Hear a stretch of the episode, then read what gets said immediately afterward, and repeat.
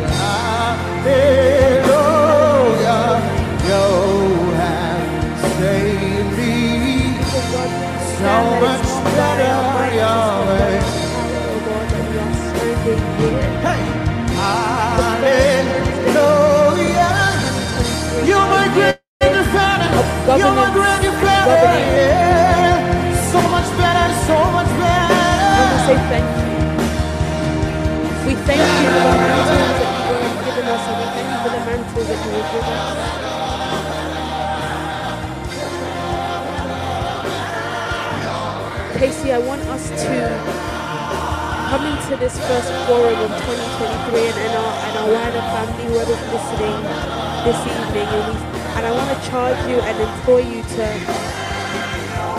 make a demand on God regarding what you want to see out of what you want to gain every Wednesday when you join.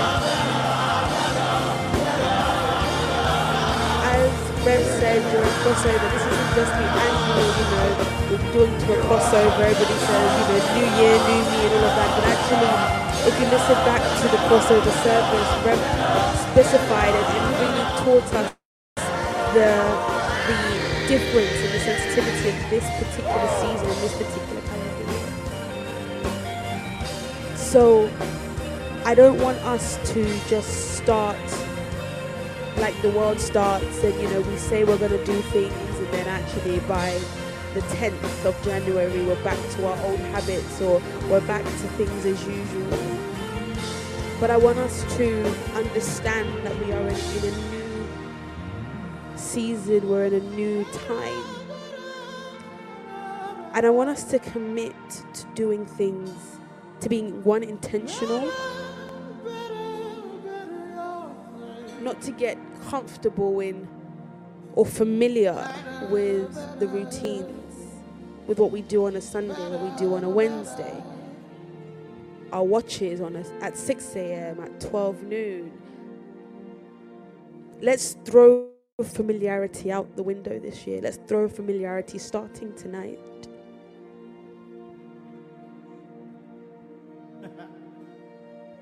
and let's ask for something different. But God had a better way. Let's ask for something different. Let's commit to being different. You can stay on the floor. You can stay here if you want to stay. Just sit here. And if you need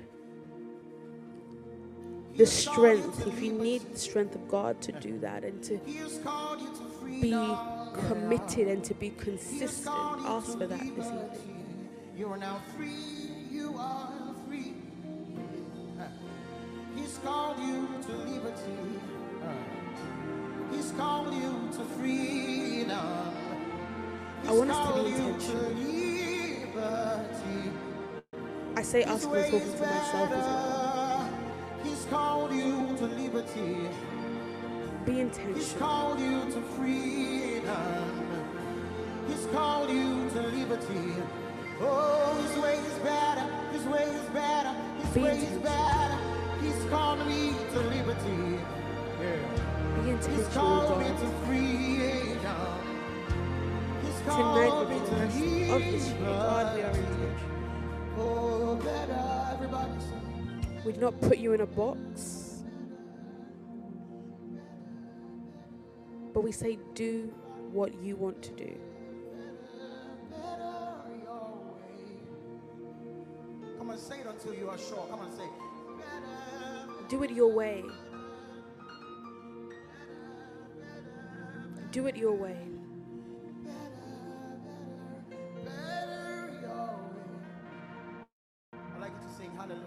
I want us to have conversations individually wherever you are. Whether you're driving, if you're listening to me, whether you're at home.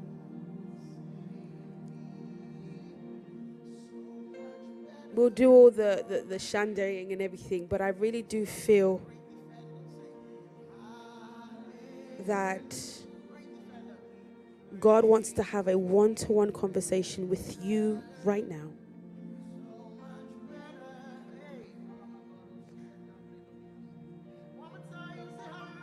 And the question is what will you do differently?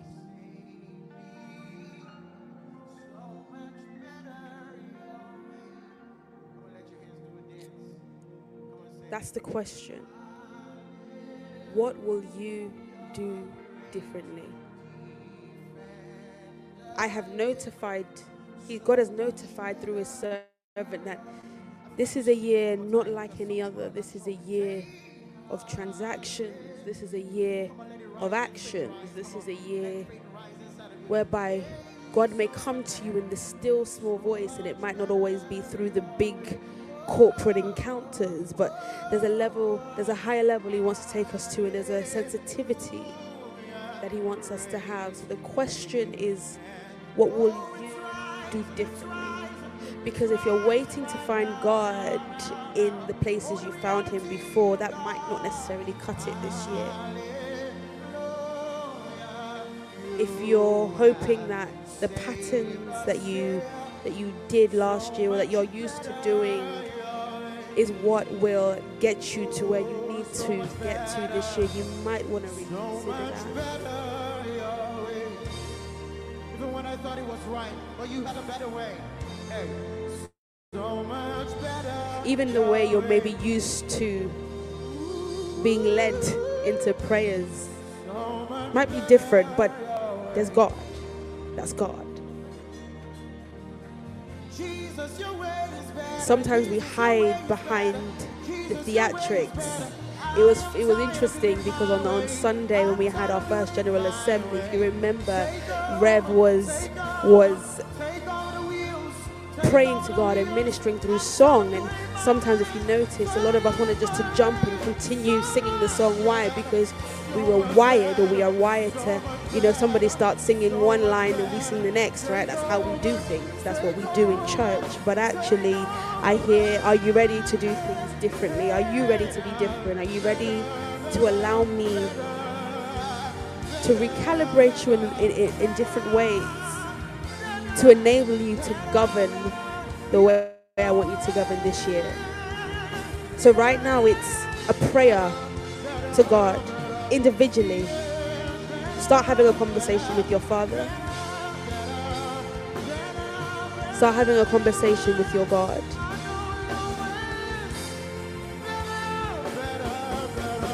Start having that conversation right now. Don't hide behind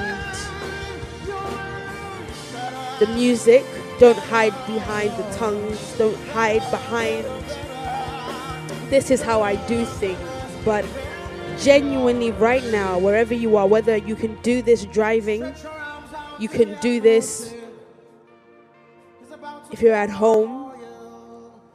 But if you are in a place whereby you can put 110% of your concentration on God, let's do that. Because understand who it is you are speaking to. So if you are at home and you're doing you're listening to this whilst washing the dishes or something else, put that down. Put that down.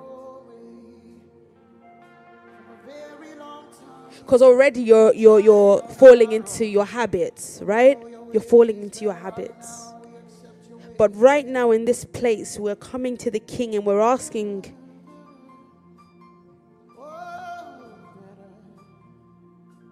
Change me.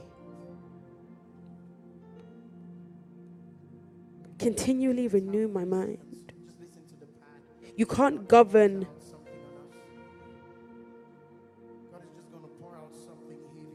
the way God wants you to if you're doing it from your flesh, from your perspective, from your wisdom, and from your knowledge. But you're asking God for His. This is the year of governance and governing.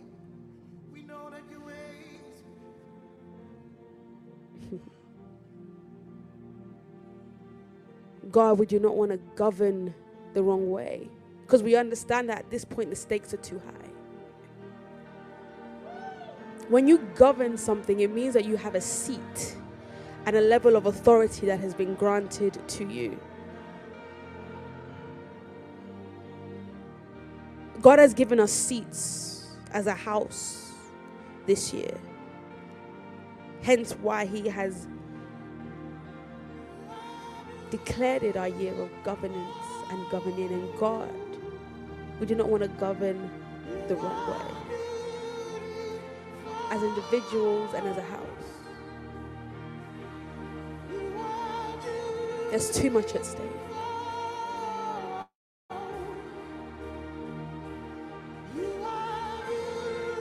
There's too much at stake. Father, help us. Renew our mind.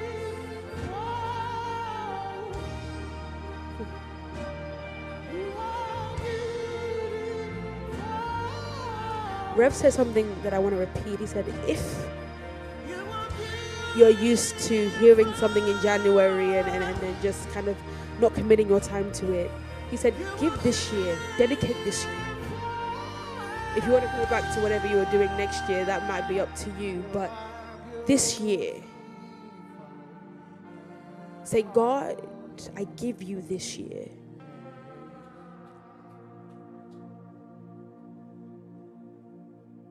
I give you this year.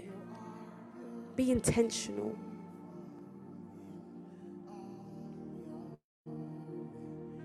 Be intentional, Father. We are asking God for your wisdom. We're asking for your strength, oh God, to govern this year.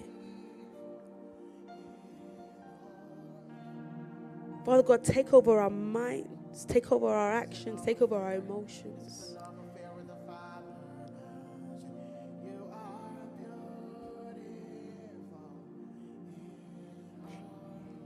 It's one thing to be given a seat, but you know seats can also be lost.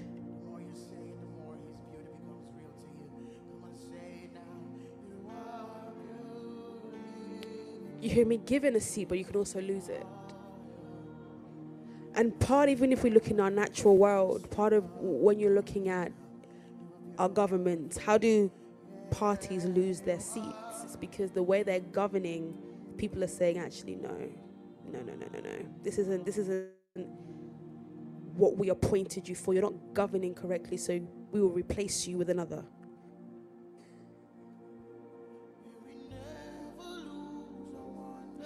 God's agenda on the earth is too important.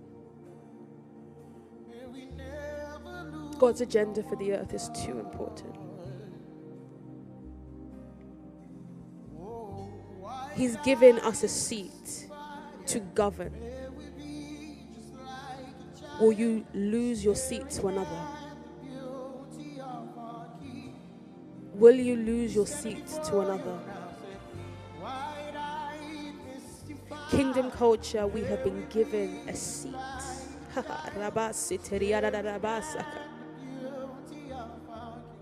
will you give up your seat? Will you lose your seat? Sorry, will you lose your seat to another? Will you lose your seat to another? And in case you don't we don't realize the magnitude of losing a seat, once you've lost your seat to your influence, the ability you have to make trans to make change, the ability that your voice has to influence.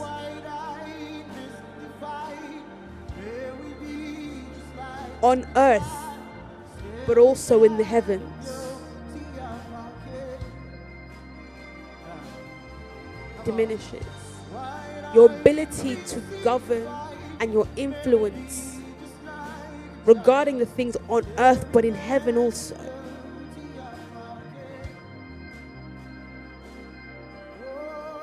Is compromised. Father, we will use our seats the way and we will go the way you have called us to this year.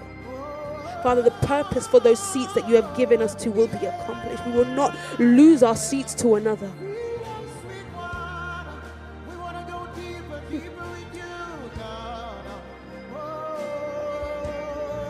We will not lose our seats to another. So, God, we are intentional this year. Help us, oh God quicken our mortal bodies.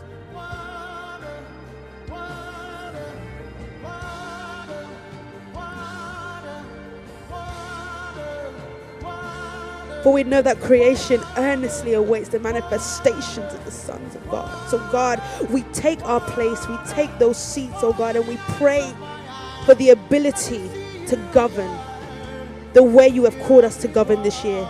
It's not church as usual. It's not business as usual. It's not a new year. It's not January, new year, new me. But God, change us from the inside out.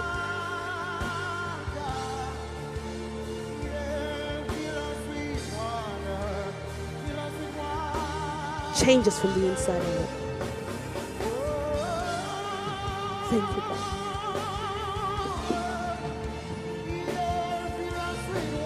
Wherever you are, would you lift your voice and say, No one else will take my seat? Open your mouth and pray. Say, I will not lose my seat to another. Can I get some more juice on this? I will not lose my seat to another. Take the reverb down just a tiny little bit. Oh, come on, open your mouth and pray. Say, I will not lose my seat. I will not lose it. Ah, to friend or foe, to family or enemy. Declare it. I will not lose my seat. Come on, somebody. Lift your voice till you till you till you sense it coming from the deepest part of you. I will not lose my seat to another. I will not be replaced. I will not be replaceable. Yes. I will not even qualify for replacement. I will be impregnable, impenetrable, irreplaceable. Help me to secure my space in the continuum of the will of God. That by my choices, by my actions, by my surrender, la kuravaste vendie kurabande kista varietola. Alamin jebedi. That heaven would see me as indispensable. Lift your voice and pray, somebody. That in this season, heaven would see me as indispensable.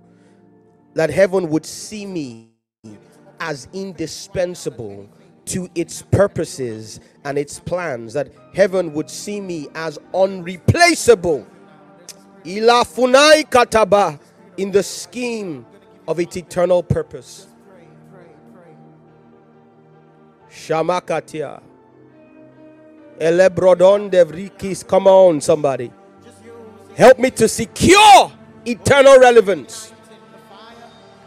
Help me to secure favor with man and God. Shabbatela. Kaila sumprata ilehede. To secure eternal relevance. Marume kabiato. Ibanane.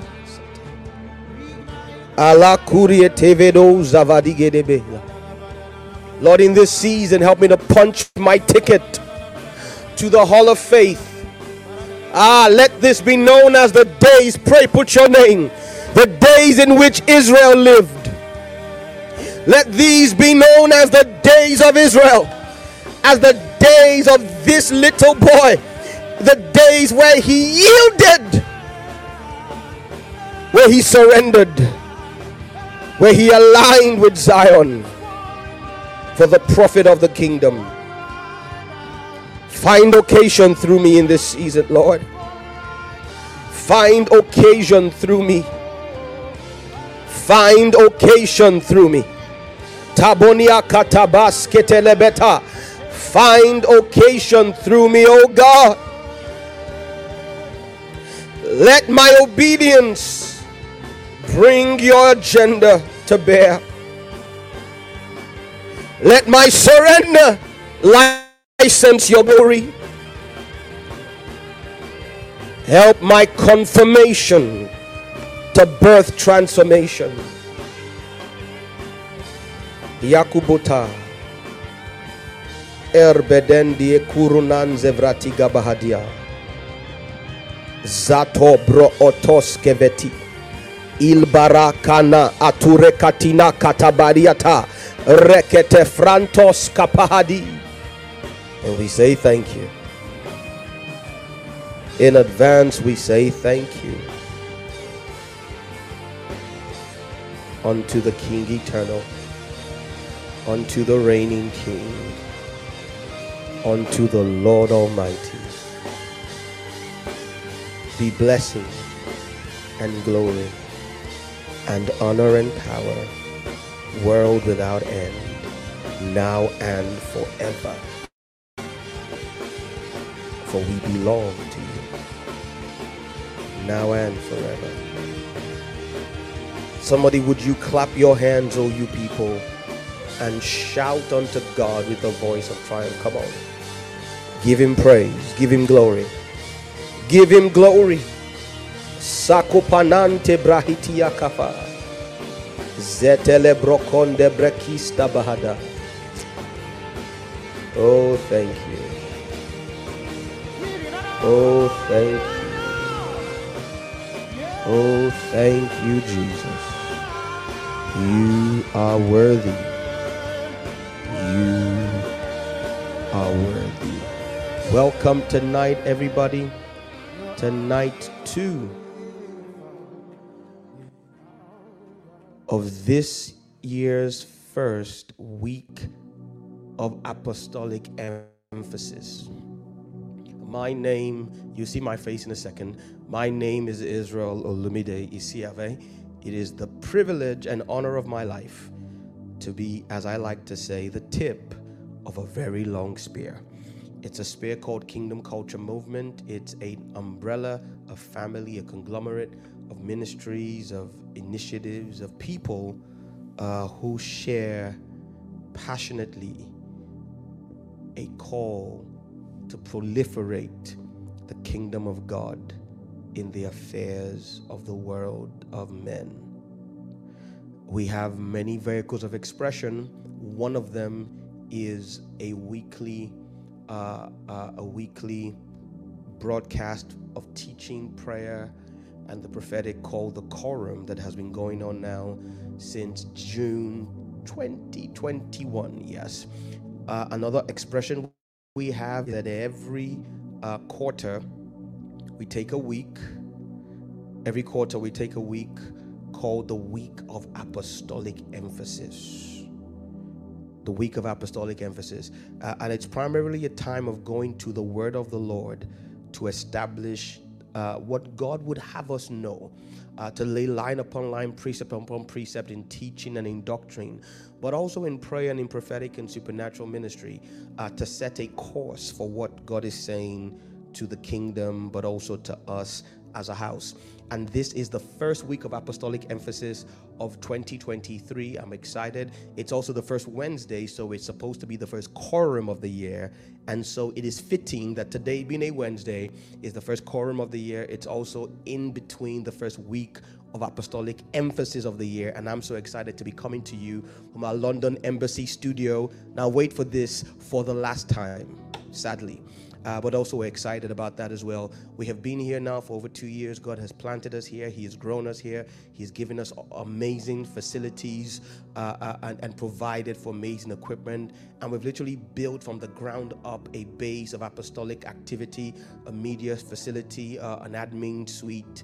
Uh, uh, community engagement space, and and we've literally done great work for the kingdom here on the eastern seaboard or eastern board, so eastern side of London, near the uh, uh, the Hanger Lane, just around the corner from the Hanger Lane tube station. But today is the final broadcast that you will be seeing from this studio. The next time you see us online, we will not have the background behind us because we will have moved. And so we're currently in between facilities, but we're packing up right now. If you were here, it looks like a jungle around me. There's boxes, there's equipment, there's all sorts of things halfway in there packing. Uh, by the time Friday midnight comes, we will be out of here completely uh, into storage and hopefully before this month is over we will be in our new facilities. There's a little bit of a lag in between. And i say that because these are exciting times but there are also times of opportunity uh, for you to partner with the kingdom of god. And so we're going to need to do this, do this all over again. We're going to need to do some refurbishment all over again do some installation all over again. Uh, we're moving to facilities that are slightly bigger uh, but slightly less ready for use than where we are right now and so for those of you who are part of the first uh, uh, studio uh, media project drive. Uh, we thank you for all that you did, and there is another opportunity to give to the purpose of the Lord. The details will be on your screen in a second. They also will be in the video description. Uh, we're not going to belabor it too much, but if you feel led to be a part of this move, uh, and all I will say is God is moving us, it would seem, into a very significant part of the city. I think it's a prophetic area that we are being moved into. Thank you, Chrissy. And so we want all hands on deck. Also, if you have spare time on your hands over the next 48 hours and you live or can get to the city of London, send us an email at contact at kculture.org. Uh, we could find something for you to do. Trust me, it's mayhem up in here, but it's organized chaos. And to the glory of God, we will get it done. We have to move because our current landlords are tearing down this facility to build a warehouse. We, we love them and we forgive them for kicking us out to build a warehouse, but we understand why they need to do what they need to do, uh, and we're moving into somewhere else. And it is my hope, prayer, and belief that this will be the last move we do in London until we are moving into our own property that we own. And so, over the next year or two, we're literally going to put pedal to the metal to raise the finances to buy, if possible, outright, a facility for the Lord in the city of London that can be the center and base for apostolic activity with us and through us in the land. To God be the glory. All right, get your Bibles out tonight. The theme for the year, first of all, if I get out the way, is the word government, as you can see on your screen. 2023 is the year of government. Unto the kingdom, sons have been born, but this is the year, or children have been born, sorry, but this is the year where sons will be given. Monsieur Delaros, I receive that. I receive grace and eloquence for divine utterance. Trust me, because I need it. For those of you who know, I haven't been feeling too well the last week. Talking is painful. Standing, sometimes I feel dizzy. And it's not ceased to shock me how God can bypass the donkey to do great things. I, in the last week, I have seen God do literal miracles. Literal, literal, documentable miracles while the vessel he was using was fighting for his health. You know, and like I shared in Liverpool, that's one of the ways God reminds you that you are simply a man and that you would be very stupid to claim any of his glory. So, Delaris, thank you so much for that. I received that. And so the theme is government. Uh, we are moving into a season, as I've been sharing prophetically, where the Lord has seen it fit to raise children that have been born and give them as sons. And in this season, a lot of the dealings of God with many of us over the last few years and decades are about to come into focus. It is about to make sense. Like this, like they say my mother's language, some of us will say, ah, oh I hear me, it means, ah, now I get it. It's also going to be a year of great falling away. You're going to see people who had held on to the horns of the altar of the Lord before, at the last minute missed the boat because they had allowed their hearts be corrupted. This is going to be the year where alignment is tested and rewarded. It'll be a year of recompense and reward. And so when I heard Chrissy say earlier on about praying that no one would take my place, I knew that was the Spirit of God because that's my cry. Lord, having come this far, let grace lead me home. And the theme for these five days of, of the week of apostolic emphasis is Bereshith, in the beginning. Uh, once we're, we're going to go from Tuesday, we started yesterday, we had an amazing time in God. We're going to go all the way to Saturday, and then, literally, immediately we are done with the week of apostolic emphasis, we go into a journey of consecration. The first consecration journey of the year, seven days of fasting and praying, seven days of pressing into God. We're literally going to take what we discuss, what we what we study, what we get revealed to us in these days of apostolic emphasis, and we're going to turn it into spiritual altars and transactions in fasting and praying to secure the blessing of the beginning. And we're going to end that on the 14th of January with the first forge. The forge is uh, the 12 hours of prayer that we run, another one of our expressions, and we were going to do the forge. Listen to me, we have a minimum of six forges this year. Someone say six. Yes, six times this year at minimum, we will gather to pray for 24 for 12 hours. Maybe there'll be one that's 24, who knows? And I'm excited because we're literally going to see God manifest all that He has promised and been speaking. And we will see the part we have had to play by licensing His kingdom here on earth as in heaven through the platform of prayer and priesthood. And I'm so excited. And so, yesterday we started talking about the concept of beginnings from a spiritual perspective, I will not have time to repeat what I spoke yesterday. So there is a link in the video description, whatever platform you're watching on, there should be a link in the video description unless you're watching via the podcast platform. In that case, you need to come to YouTube, I think, or, or, or one of the YouTube channels or Facebook profiles to find the link. But it is a playlist that will include every single night this week. So at the moment, it will have today and yesterday I urge you to catch up on all that is being done as we go through. Finally, before we get to the word of the Lord tonight, uh, the Kingdom Culture UK family is on a 180 day journey through the Bible together. We're using the Bible app. We've set up a reading plan. If you want to be a part of it, send us an email at contact at kculture.org. Also, if you want to be a part of our UK WhatsApp family, uh, we have a bunch of random, crazy, wonderful, wacky, spirit filled people of whom I am one. I'm perhaps the most wacky among them. And we just do life together. We encourage each other. We love each other. We're community to each other. If you want to be a part of that, let us know. Contact at kculture.org. Send us your WhatsApp number so we can add you to the family. To the family.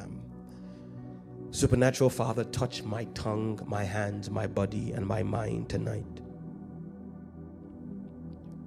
birth your agenda, wield your power, administer your glory, manifest your goodness. Call to hearts and minds and sound an alarm of urgency in the realm of the unseen, that all those who are elect may respond as we ascend tonight. Make us other men by the washing of your word.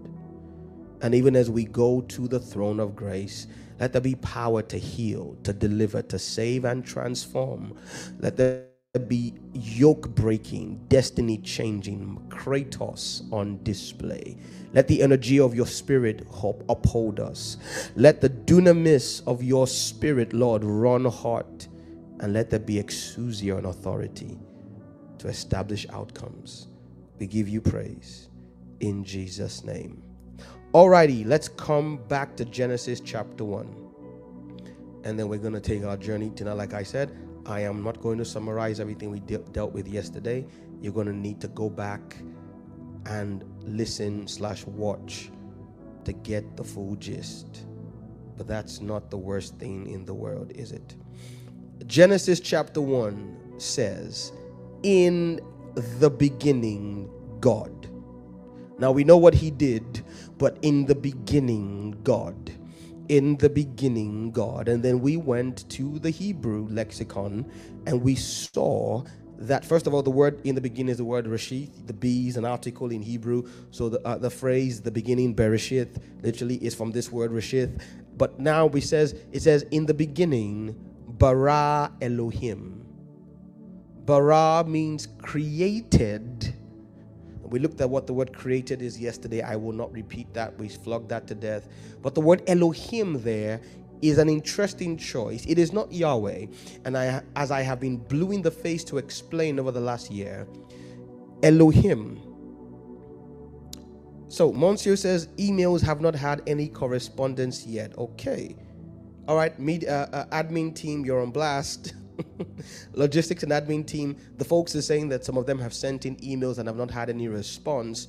So, uh, Monty Delos, would you do me a favor? Uh, Chrissy, send, put, can you put my personal email address on the screen? I'm going to look into what's going on. So if you send me an email, that's my personal email, Delaros, I will make sure that you are followed up on, and I'll also conduct some uh, investigations as to seeing why some of you have not received responses yet in fairness to my admin team, which is the best in the world, they have had a lot on their plate recently. We've been migrating, we've had to deal with renewing some of our online servers and hosting, and also the, the move that has been going on while Christmas has been happening as well. So, in their fa- in their favor or in their defense, it's not been the easiest of times, but I will make sure that we investigate and get back to you. So, send me that email and I'll chase it up.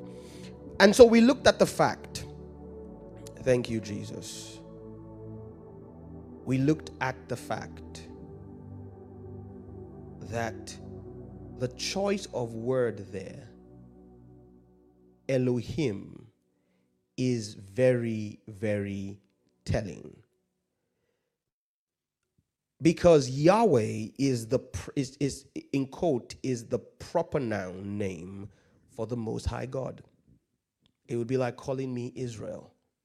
Even though that name itself is a description, but it is the proper noun assigned to the most high.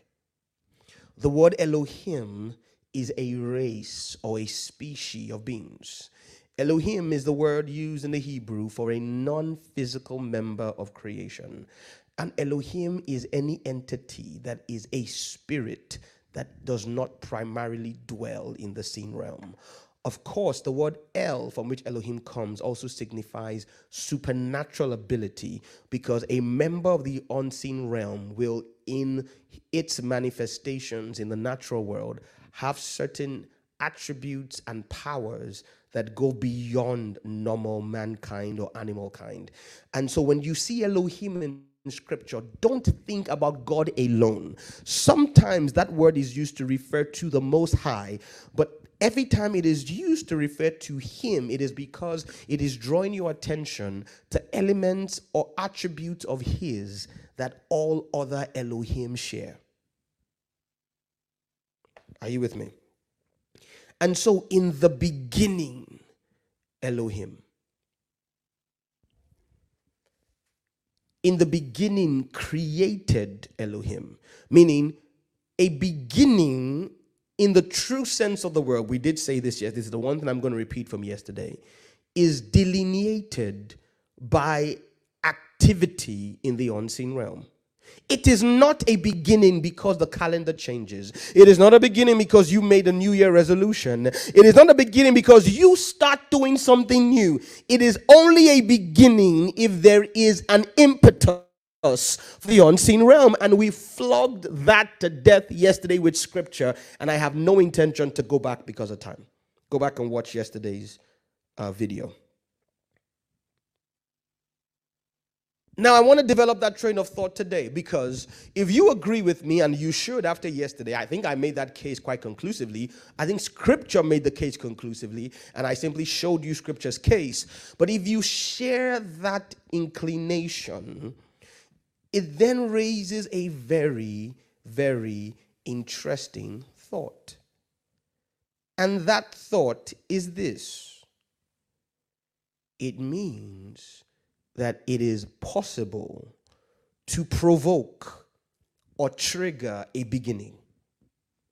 If we agree that a beginning is not just a date in the calendar, in essence, if we agree that a beginning is delineated by activity from the unseen realm, it if you then if and, and if you went through the it is written the 45 days, 55 days of the, the week of apostolic emphasis, plus it is written. If you went through all that, if you've been following the quorum for the last 18 plus months, then you should be excited because you should then realize, listen, that it must be possible to trigger a beginning.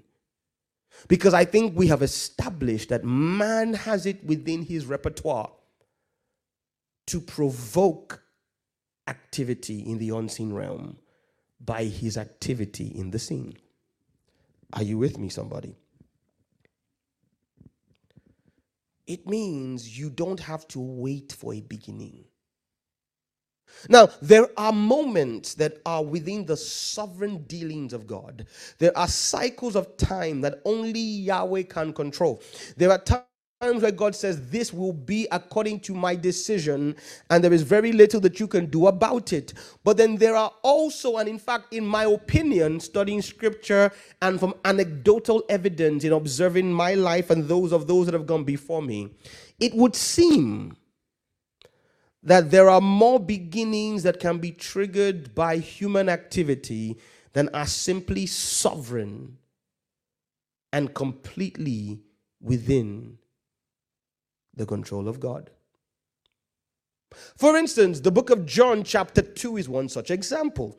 Jesus is approached by his mother, and she says to him, These people have no wine. And he looks at his mama and says something, and I am older than Jesus was when he said this to his mother, but even at my age, I wouldn't try it now. Look at your mama and say, Woman, oh Lord, have mercy.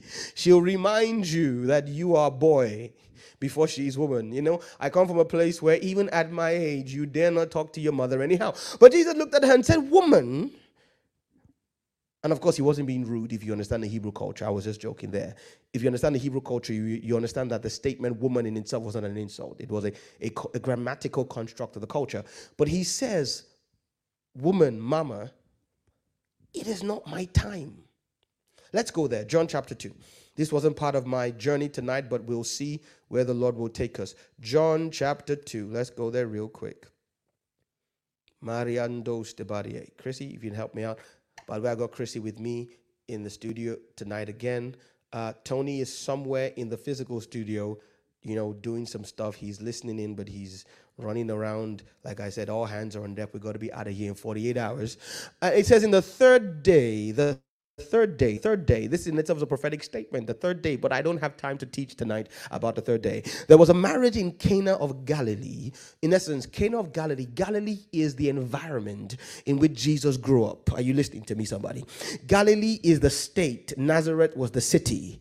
Uh, but Galilee is the is the environment. In essence, these were probably that's probably why Jesus was there. These were people who had invited him. Who knows if they were getting married, they were usually going to be his age or younger.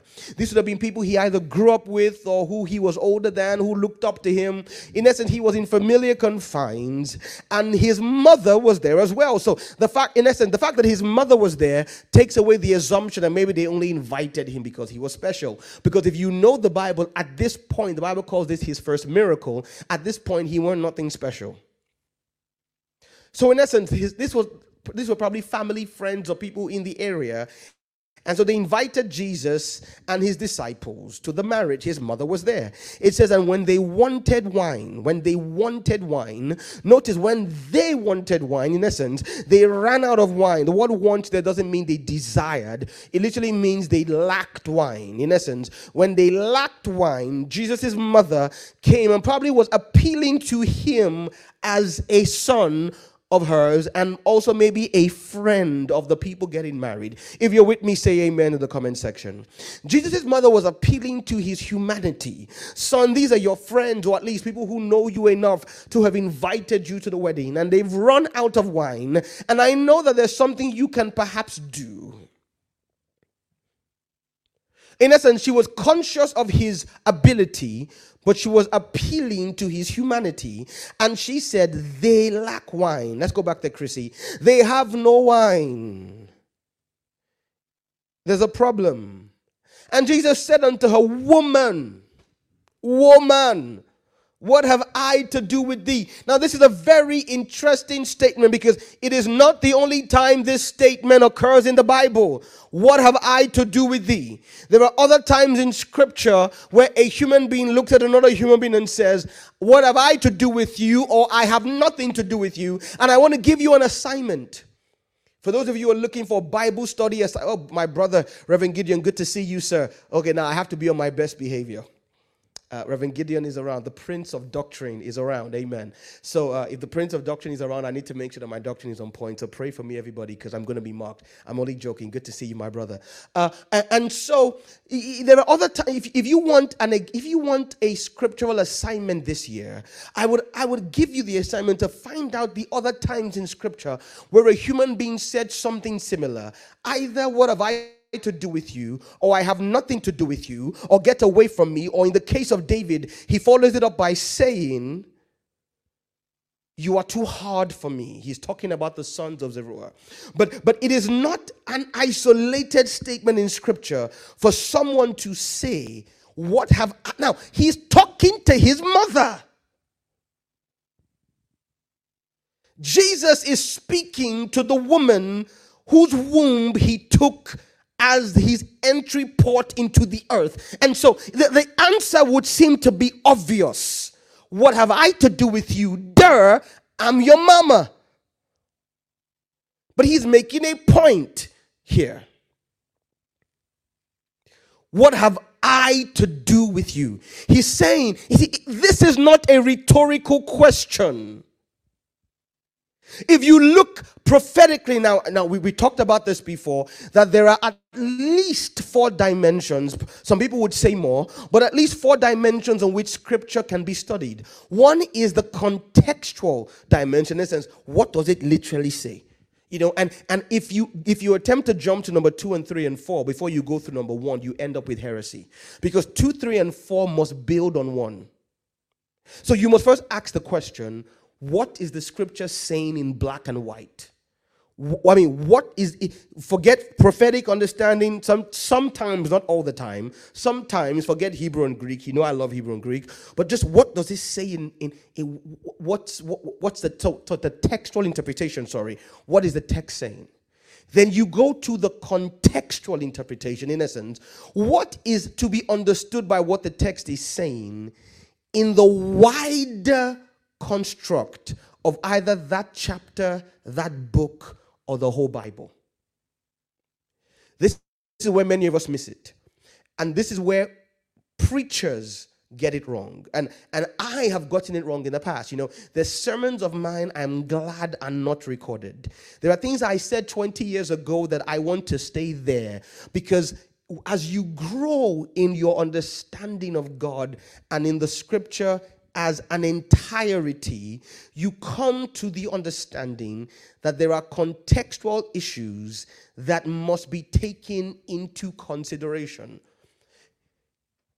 You cannot accurately decipher what one scripture is saying if you have not first deciphered what all scripture is saying. The Bible talks about itself, it says that itself is of no private interpretation.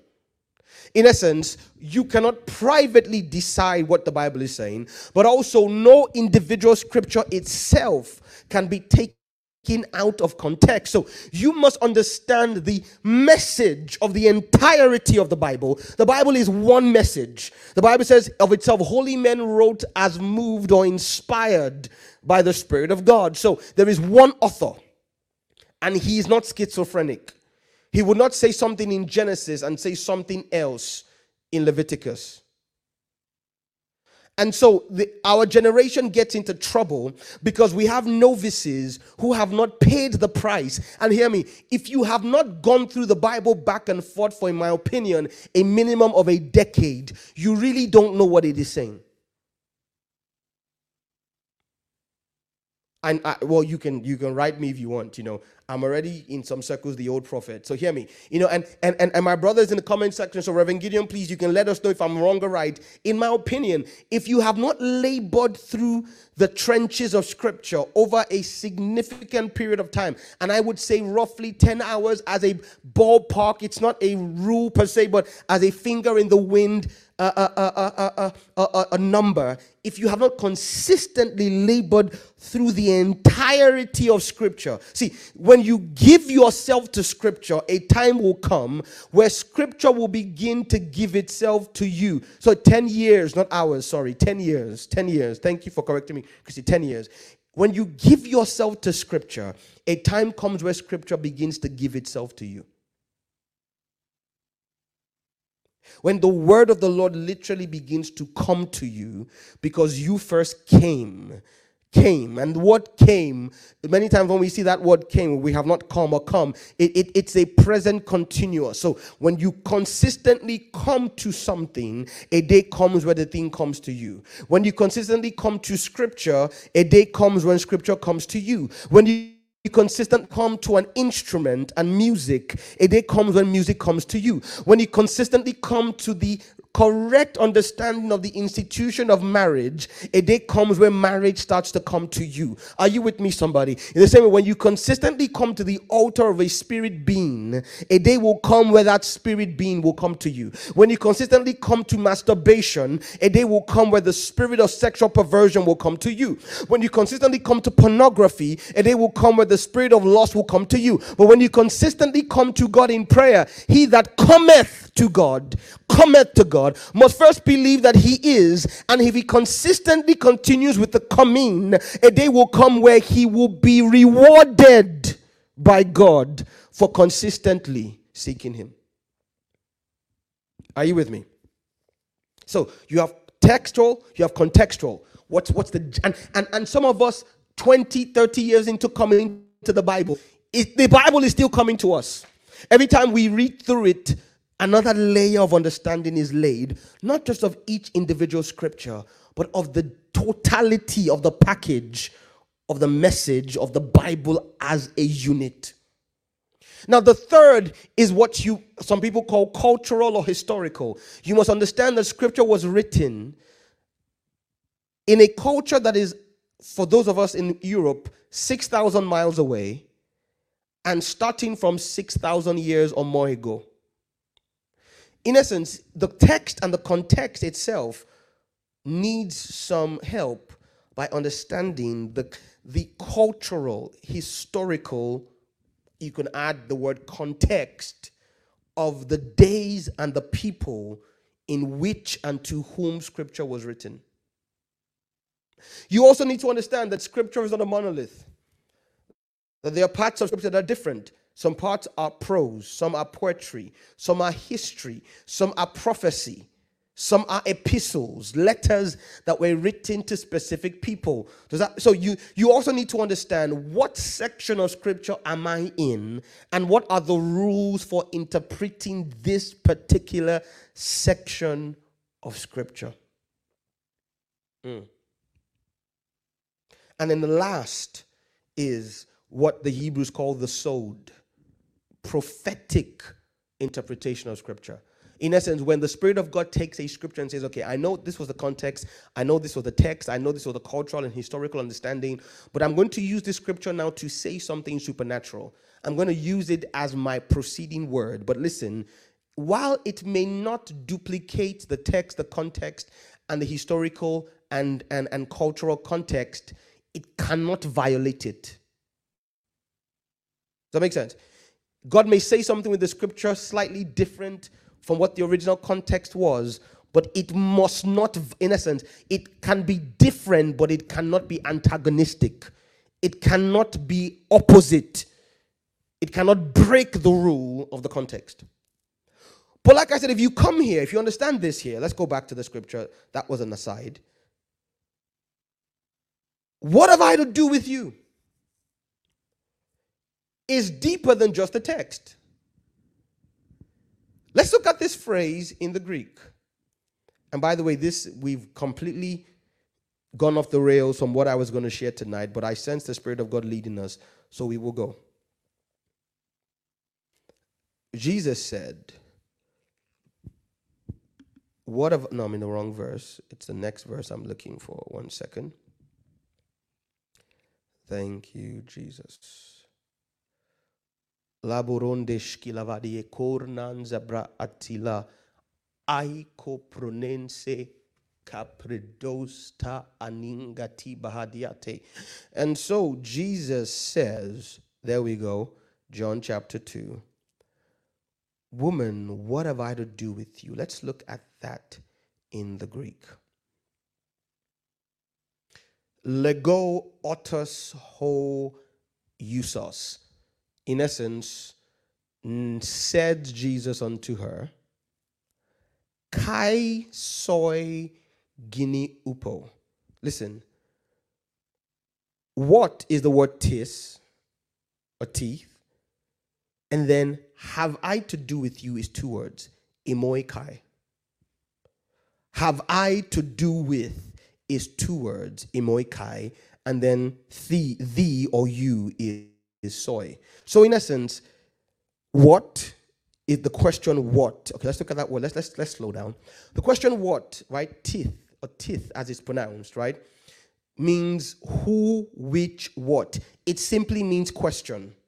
It's a pronoun of interrog- interrogation, right? As you can see on your screen. It simply means I am asking a question. I I am questioning something. It could be of a thing, of a person, of a place. Think of it as a question mark. It simply means something is being interrogated here. Right? Okay, so where are we now? I think I just, uh, let me see. Let me, okay, I'm back. I'm back. Sorry about that. So, Well, Monsieur Delarus, uh, we give God the glory. You know, the Bible says a time will come when people will not suffer sound doctrine. And so once in a while, we need to uh, do a brief Bible school from the pulpit so that our generation does not become one of the ones that lose the rigor of the intellectual approach to scripture. Everything can't just be prophetic. We also need the rigor of intellectual, uh, spirit led intellectual uh, wrestling with scripture. And so then the word uh, soy is the word the, as I'll show you in a second. So soy, pronounced soy, literally means you or to you or with you. In essence, it's it's talking about someone else. So we, if we see that those two words are what they are, in a sense, what have I to do with you? Right? Have I? Or what, sorry, is tith, you or thee is soy, it means have I to do with, in essence, the question, what's my connection with, is two words, imoi kai. Let's look at the two words real quick. So, imoi literally means myself, me, or mine. That's what it is. It's literally saying I in the Greek. So, the word have does not appear in the Greek, is what I'm trying to show you. The word have does not show up in the Greek. It was added by the English translators to help those of us for whom English is not our first language understand better what's saying, what's being said here. But Jesus literally says, I, what I, tith imoi, and then the, the phrase to do with is one word, kai. It's one word, kai. Let's look at the word kai in the Greek. Kai means likewise, even, indeed, but. Listen, a primary participle having a copulative and sometimes cumulative force. Copulative and cumulative. Jesus literally said, What tis, meaning Jesus is questioning what connection and what grounds for partnership or copulation he and his own mother have in that moment. Are you listening to me? Jesus is, it's not a rhetorical question. It's not. Because Mary's response shows us that it was not rhetorical. You think it's rhetorical, but Mary understood what he was saying. Jesus was saying, Mom, woman, right? This can be done on the basis of my compassion. There has to be grounds for our, in essence, Jesus is literally quoting the scripture that says, Can two work together unless they agree? In fact, wrong. Can two work together unless they be agreed?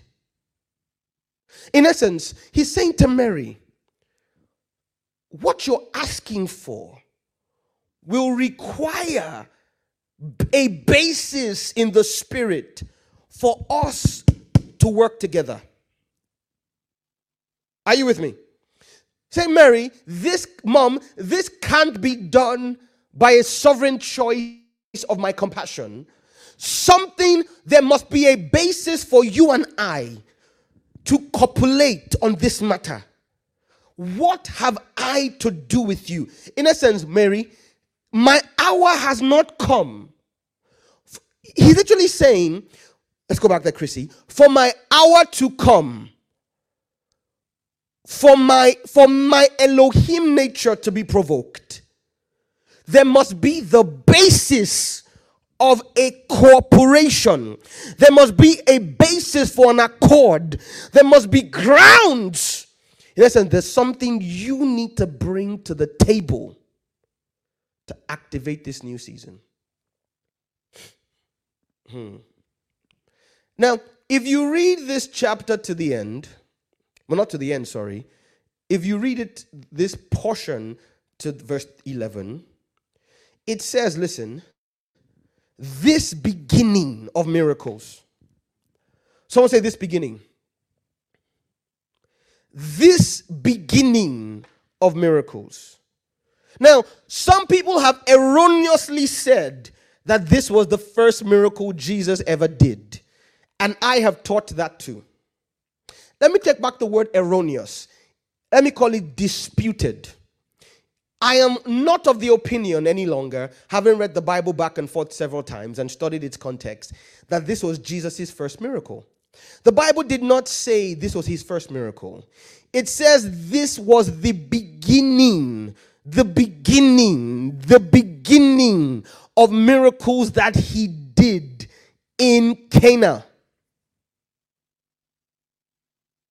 Now, the the um the synoptic gospels, Matthew, Mark, and Luke, tell us that he went into the wilderness, came back from the wilderness, went into the temple, read from the book, and then did a miracle immediately.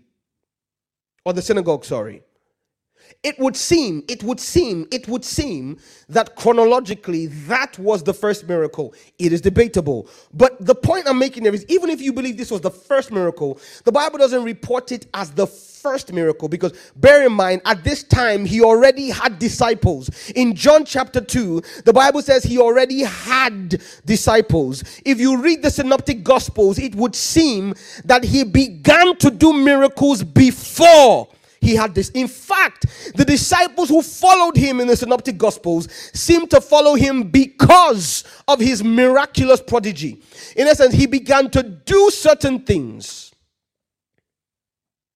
Coming back from Jordan, for instance, Nathaniel, Philip told his brother, uh, Philip told Nathaniel, we found the Messiah. Why? Because he's doing miracles. So these are the reasons why I am of the opinion, I may be wrong, the Bible is not conclusive, but it seems to be very suggestive that John chapter 2 could not have been Jesus' first ever miracle. What it does say is this was the beginning, the Bereshit. To my Zimbabwean brothers, the beginning. That's a joke among my Zimbabwean family the beginning of miracles. In essence, this was how a beginning was triggered. This was how a supernatural, unseen reality was provoked. This beginning of miracles did Jesus in Cana of Galilee and manifested his glory.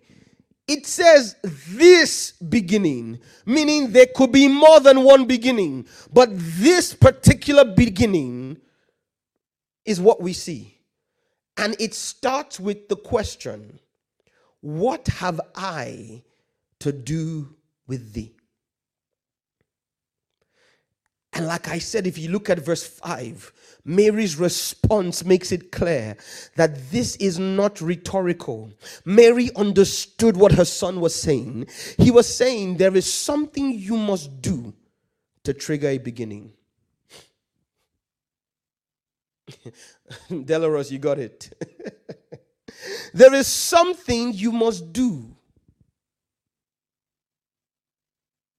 So I said, my mistake. I said, I mean, my Southern African brothers and sisters, not Zimbabwean, my Southern African, but I keep, you know, forgetting because I love you guys so much. I, I see you as one entity in my prayer times. But but yes. Um, so like I was saying, he was saying, Mary, there's no ba- see this thing. In essence, you are trying to trigger a beginning. See, beginnings are hard. Hear me, somebody. Let me take a step back. Beginnings are not easy. There are things that will run easily once you break into them. But to start a season, it takes far more effort to set something in motion than to sustain it. In science, we call it escape velocity. Once a shuttle is past the gravitational pull of the earth, it takes comparatively very less, much less energy to keep it moving in orbit. But to break into something, to, to start something, to begin a spiritual cycle requires a special level of force. Jesus was saying, Mary, uh, once I start, once this begins, once the miraculous phase of my ministry kicks in, some things will flow naturally. But to get this going, it will require something more than just compassion. What have I to do with thee? What's the basis for our association? Listen to me um, I'm being mischievous now, to all the so called high value men and all the so called modern women, the question of the hour, right, is what are you bringing to the table? Mm. That's the question that the Elohim race asks. What are you bringing to the table?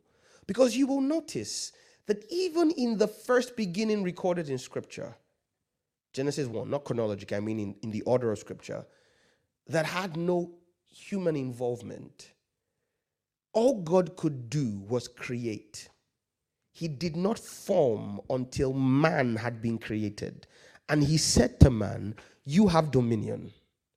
So creation was only fully complete in Genesis 2 when the Bible says there was a man to look after the earth. There's a message there.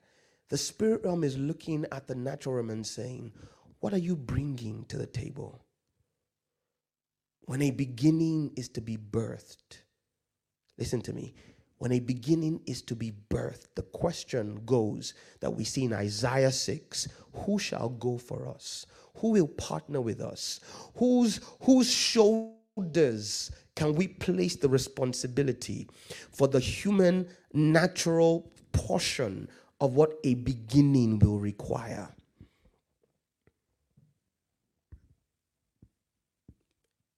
Let's look at Mary's answer.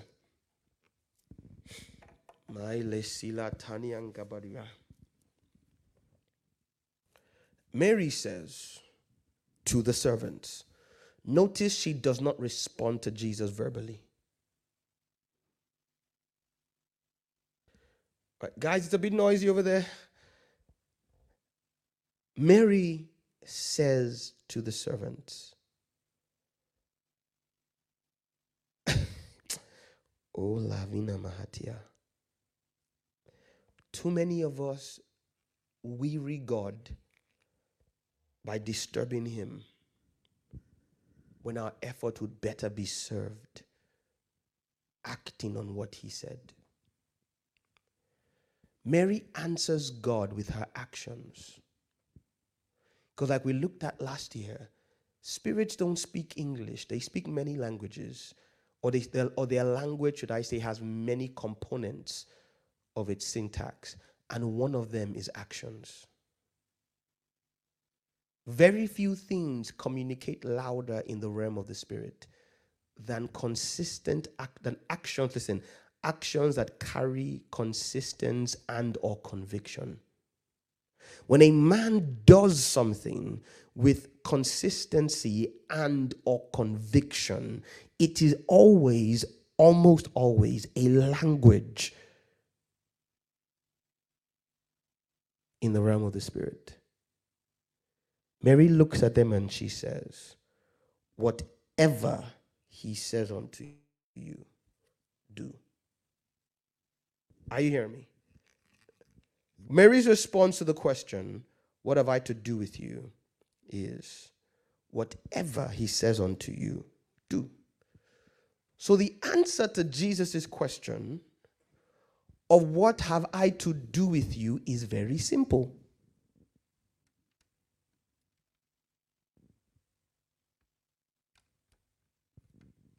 It's the same answer that Eli taught Samuel in the book of First Samuel, chapter 2.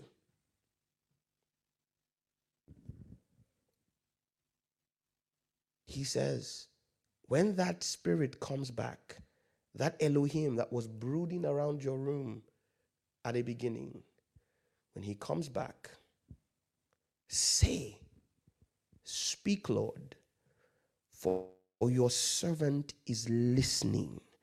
The Hebrew actually adds, and will obey, or suggests, sorry, because the word for listening in the Hebrew in 1 Samuel 2 means active listening, listening with the intention of picking something to respond to. In essence, hear me. Mary said, What you and I will have in common is that I will be at attention, at a ready to act and respond to whatever you will instigate. And I taught you guys this on the very first day of the quorum 18 months ago that it is a very expensive currency that must be spent for a spirit being to begin to act and move in the realm of men. It is, it, is, it is gold dust to the spirit world. It requires a significant investment of capital for a spirit being to begin to find expression in the earth. And so they will begin by testing to see if the human beings by whom they need to engage that expression have the ability to sustain something called a burden. No spirit wants to waste its time and effort only to find out that the man or men through him it wants to find expression don't have the staying power and the alignment with its name. In essence, every spirit requires on earth as it is in its dimension of heaven. Are you listening to me, somebody? Every spirit, every Elohim requires it to be on earth as it is in its own portion of heaven. So it, it needs a human cooperation to create an atmosphere by behavior by consistency, by character, by alignment that gives it maximum expression. Are you hearing me, somebody? I've driven a few vehicles in my life. I've driven a skateboard. I've driven skates, yes. I've driven a, a scooter, a bicycle, a, a moped. Uh, my mom, my mom, if my mom, she probably shoot me when she finds me. But against her instructions uh, in my teen years, I actually did drive once a motorcycle. I've driven cars, buses, heavy goods vans. Are you hearing me, somebody? The only two things I have not driven, three, are a ship, a plane, and a helicopter. And I am aware that as a human being, some vehicles lend themselves better. Some vehicles are more comfortable for a human being to drive than others. If I want to get from here to Sheffield, I don't want to use a bicycle. It's not fast enough. It's not comfortable enough. It doesn't insulate me enough from the elements. It's not. It's not uh, lubricated enough in the fact that that's the wrong word. The suspension system is not good enough. I'll feel every bump and bruise. I can fall off and hurt my knee. And so spirits find very quickly that there are levels of expression in the earth. And the ultimate vehicle for a spirit in the earth is a human being or group of human beings that are aligned. Someone say aligned with the spirit's dimension of reality.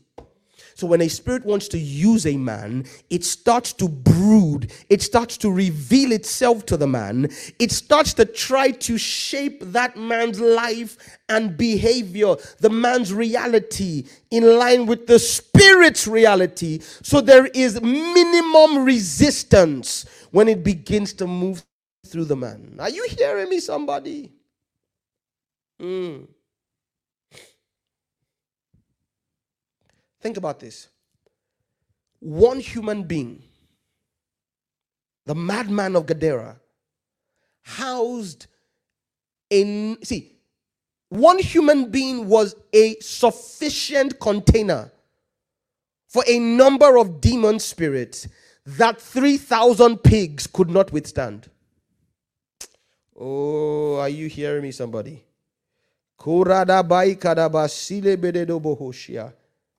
Leproranta is copranante. They said to the man, Our name is Legion, for we are many. Right? Legion, for we are what? Many. And when a legion, a legion in the Roman uh, army is a minimum of one to 3,000. They were comfortable in one human being. They could find full expression in one human being. They could engage in territorial. See, because the, if you read that scripture, it's actually some insight into territorial warfare. Jesus was coming from the other side of the sea. On his way there, there was a storm. Why? Something said, Don't come. When he showed up through the storm, the first person who visited him, in essence, Jesus as a divine dignitary, Jesus as a political entity, turned up, and the ruler, the real ruler of that region, met him at the seashore. When the president comes to town, it's the governor who meets him. And then they said, remember I told you to study the Bible when it says, when a man asks, somebody asks, What have I to do with you? The demons ask the exact same question to Jesus. They ask the exact same question What have we to do with you? And that man had been giving maximum expression to that demonic horde for years. And when they came out of one, now notice the man's life aligned with them. The Bible says he caught himself and he dwelt in tombs. In essence, the, the fact that the man's lifestyle had been given to the, re, in essence, the man was giving them on earth a very, very comfortable expression for what they were doing on the other realm. Why? These were beings of affliction, these were beings of darkness, these were beings from a realm called Sheol. If you study, I, I wish I had time tonight. If you study the origin of demons, demons are not fallen angels. That's all I'll tell you for tonight. Yakfuna Maria Katibiata. If you study their origin and where they come from and the clues the Bible gives, there is a realm where the Bible says what they came from currently dwells. It's called the Rephaim in a place called Sheol, hell. And so they were doing on earth as it was in the second heaven. The man was dwelling in a graveyard. Why? The human, the, the, the earthly uh, uh, corresponding metaphor for hell and Sheol and because one human being lived in full alignment, a minimum of a thousand to three thousand spirits were comfortable, they could find expression. And when Jesus cast them out, listen, 2,000 pigs. Listen, what is a pig? Notice, notice the demons didn't go for any other animal but a pig. They went for the next best thing they could find. They went for an animal that, that matched to some degree their spiritual reality. A dirty animal, an unclean animal, an animal with no hygiene, an animal with no discipline, an animal that would eat anything and everything, an animal that would go everywhere, an animal that would be comfortable in just about any environment and 2,000 pigs could not sufficiently contain what one aligned human being did. Thank you, Holy Ghost. 2,000 pigs could not give an equivalent level of expression to what one aligned human being did. Are you hearing me? Are you hearing me, somebody? And the demons asked Jesus the same question What have, in essence, son of David, what have we to do with you? What basis could there possibly be for our connection? In essence, Jesus, your, your, your, your agenda is so completely disaligned from ours that one of us will have to give. That's the question he asked Mary. And Mary had the right answer.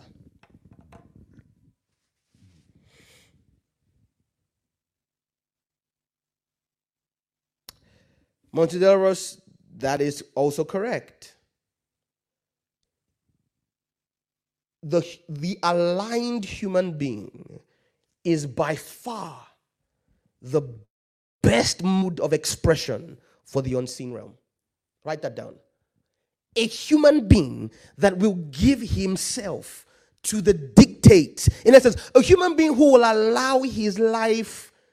Ah, help me. Help me, Holy Ghost. How did I arrive here tonight again? But but you know what? Uh, uh, rabbits uh, or, or, or, leopards don't change their spots. You know, this is my primary campaign.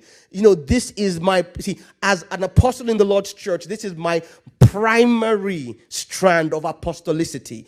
It is to teach a generation and show a generation and, and prove to a generation that heaven requires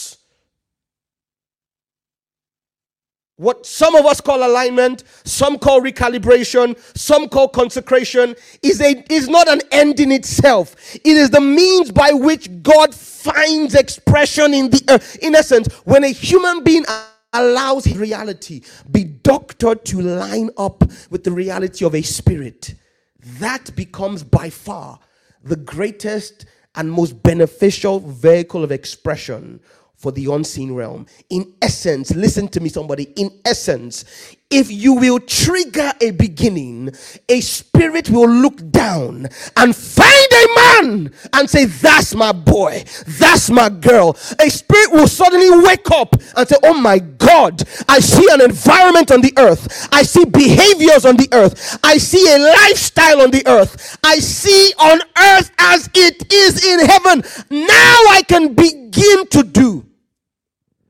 We call these men and women fathers or references in the spirit realm. Mm-hmm. Uh, I write unto you, young men, you overcome. I write unto you, listen, uh, uh, uh children, your sins are forgiven. Uh, but to the father, others, you have known him. You have done business with him. In essence, there are men. When, see, when something will begin, when heaven will find expression for a new thing, it will find and choose a human being who will allow his life and reality become adjusted to fit fully on earth a heavenly pattern. Mary said, Whatever he says to do, do it. And Jesus' time came immediately. The moment, listen, she did not tell them, go and tell him, we will do what you say. Mm-mm. There is no record of them going to Jesus to say, Sir, you know, we are written. No. The moment Jesus discerned alignment in the room, the moment Jesus discerned surrender in the room, the moment Jesus discerned expectant obedience in the room, his time came. The Bible says now there were six water pots of stone after the manner of the purifying of the Jews. In essence, waters that what pots Listen, pots that held water that were used for ceremonial cleansing. And Jesus says, Get me those pots.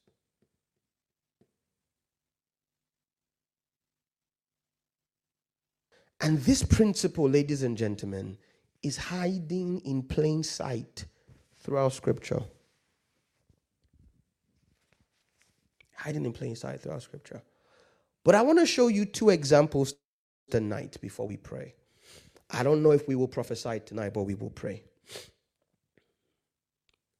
Two examples in scripture. And I'm picking these two examples because the Bible mentions them in what I call the great relay. Thank you, Holy Spirit. All glory to you. The great relay of faith. I told you this before that if you will understand what scripture is saying about certain things, right? You need to study for men. Oh, Lavina Kurababa. You need to study for men. Before you get to Hebrews 12 that says, let's lay aside every weight and run the race that beseeches, us, and I beseech you, therefore, brethren, by by by, by the mercy of God. Before you get to the place, uh, so no, that's wrong one, sorry. Before you get to the place where it talks about, um, no, no, no. Let's go to Hebrews 12 real quick. I'm quoting Romans 12 in place of Hebrews 12. Wherefore, seeing as we are compassed with a great cloud of witnesses, let's run every weight. Let's lay aside every weight and the sin that besets us. Two different things. And let's run with patience the race set before us. Now, bear in mind, it's saying there's a race set before us. You cannot understand this race if you don't find out about the people who ran the legs before you. Now, listen, the Bible says, now faith, verse 11, Hebrews 11, verse 1. Now, faith, faith, faith, faith, the faith you and I quote anyhow is a substance, understanding substance, legal, um, uh, locus standi and ratio decidendi. We've looked at that in the past, of things hoped for, the evidence of things not seen. By it, the elders obtained a good report. Through faith, we understand that we looked at this yesterday. The worlds were framed. Every what is aion, the seasons were framed. In essence, God doesn't frame just cosmoses; He frames seasons. Uh, he He shapes them. He bounds. He creates the boundaries, the frame. And uh, we looked at it yesterday. It means to repair to substance. In essence, God builds seasons by the word of God. And he does this by transporting things that are not seen into the seen realm, so that the things which are seen were not made of things which do appear. The Bible then gives us a relay we must understand. The first man who ran is called Abel. By faith, Abel offered unto God a more excellent sac- sacrifice. This is the first guy, not Adam, not Adam. God does, in essence, God is saying if you're going to understand how to create a new season, how to frame a new aion, how to start a new beginning or beginning, the first person you must study is Abel. By faith, Abel offered unto God a more, in essence, this was the first instance scripture wants us to understand of how a man framed a world, framed a season, how the, uns- in essence, the first time a human being participated with bringing an unseen reality into the seen world. God says, study Abel he offered unto God a more excellent sacrifice than Cain, by which he obtained witness that he was righteous, not just by what he did, not just by not smoking or drinking, but he did something that triggered the tag of righteousness. Listen, God testifying of his gifts, and by what he did, he being dead yet speaks. This is the first leg of the relay a more excellent sacrifice. Abel tapped into an economy where he realized I can provoke God by something called an altar. Abel said, I can trigger a beginning. I can get the attention of a spirit by building an altar. Listen, but I can't just offer anything on that altar. There is a prescription. And when Cain began to get in his feelings, God asked him, If you do what is right, will you not be accepted? Meaning, this was not guesswork. God was saying to Cain, You should know what I want. there had been a communication somewhere along the line where God had instructed either Cain and Abel directly, or maybe their father Adam, and Adam had passed it on to them. But God was saying to Cain, See, if you do what is right, meaning if you follow instructions, will you not be accepted? There's no need to kill your brother. He had passed I have learned, ah, oh, see, I've walked with this God a little while. And I've learned, ladies and gentlemen, that He truly is no respecter of persons. Now, the Bible says every nation has their seasons of coming forth. In essence, every every every person, every people. So God may have different seasons for me and you. And He may have different sovereign agendas, in essence, in terms of the sovereignty of what He does with us. It may be different. Does that make sense? God may choose to do with me something different than he may choose to do with Reverend Gideon, for instance, as an act of his sovereignty. But God will not personally or privately show any any different level of intimacy or favor to me than he will to Reverend Gideon if we both do the same thing in response to his demand. He is no respecter of person. If you do what somebody else did, you will find what the person found. And of course, it's not the exact thing because doing what the other person did, I've not known God to give two different people the exact same set of instructions over the course of their entire lives. In essence, if you have the same level of yieldedness to God's demands as the other man does, God will reveal the same level of Himself to both of you. By faith, Abel offered. Abel is the first leg of this relay race. Abel then passes the baton to somebody else. Uh, you know, you know that the Bible says that when Abel was killed by Cain, Eve had a second, a third son, and the Bible says she named him Seth. Listen, she named him Seth. Why? Because she said, God has given me a replacement for Abel. In essence, the line of Seth can be seen as the line of Abel. And seven generations later, a man called Enoch emerges. By faith, Enoch was translated, listen, that he should not see death or corruption. Why? Because God had translated him, listen, for before he had this testimony that he pleased God. Enoch pleased God before there was a cross, before there was a Calvary, before there was a Holy Spirit. It was possible in the days of Enoch. In essence, God wasn't asking for too much. Enoch pleased God. Listen, for without faith, it is, how do you please him? It is impossible to please him. For we quote this scripture not realizing it was talking about Enoch. In essence, this scripture is using Enoch as an example of how you and I can enter the same economy. He that cometh to God, the word cometh means he that will consistently come to God, must believe that God exists. Listen, and that God is a rewarder of them that diligently seek him. Now, that word diligent is one of the few times a word is correctly translated from Greek or Hebrew to English and yet is misunderstood. Let's look at the word diligently because it does not mean hard work. Many of us think of diligently as ah with effort. No, diligence doesn't speak as much about effort as it does about prescription. It's the word ekzeteo. Ekzeteo means to seek out, listen, to search for, to investigate, scrutinize, to demand back or to require. Somebody say require.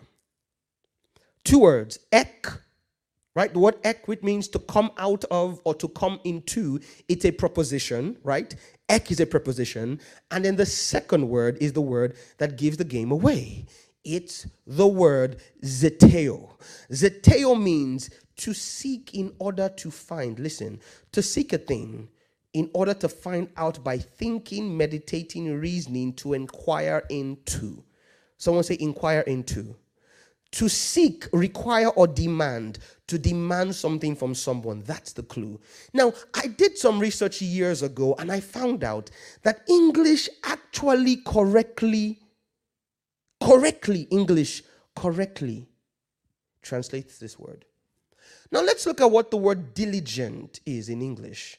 For many of you, it will shock you.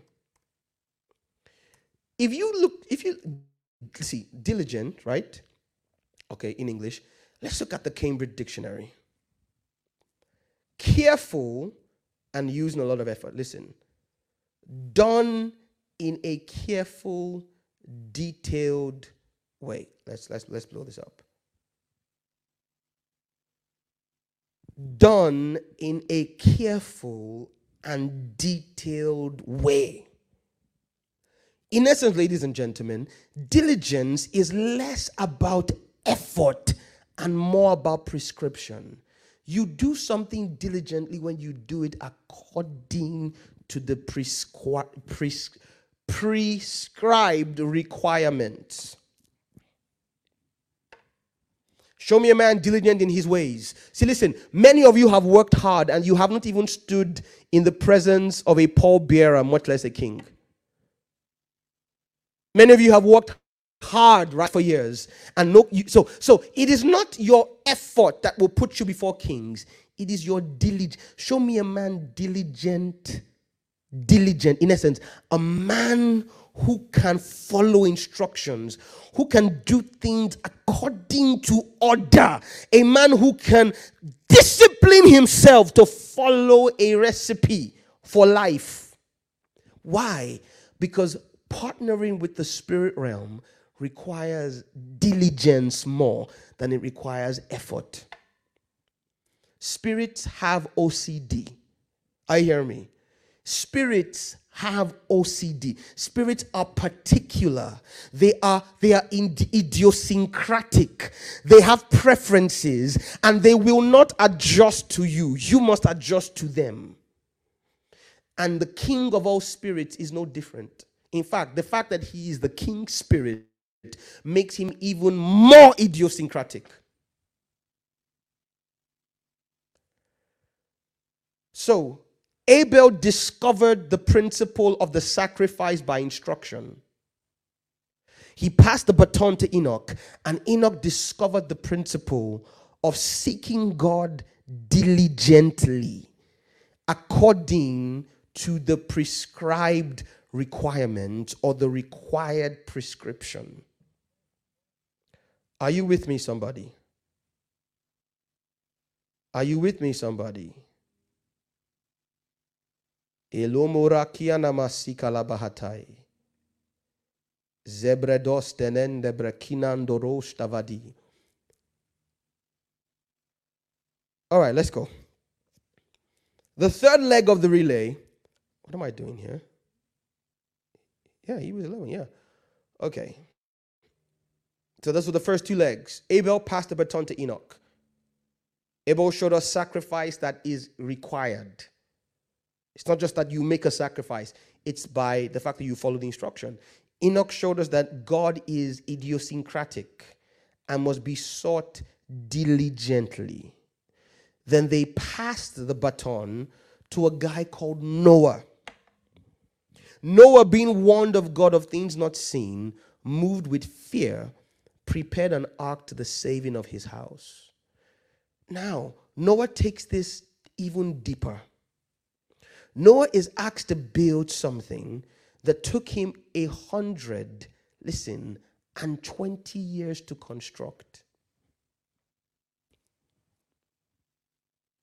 It took Noah a hundred and 20 years.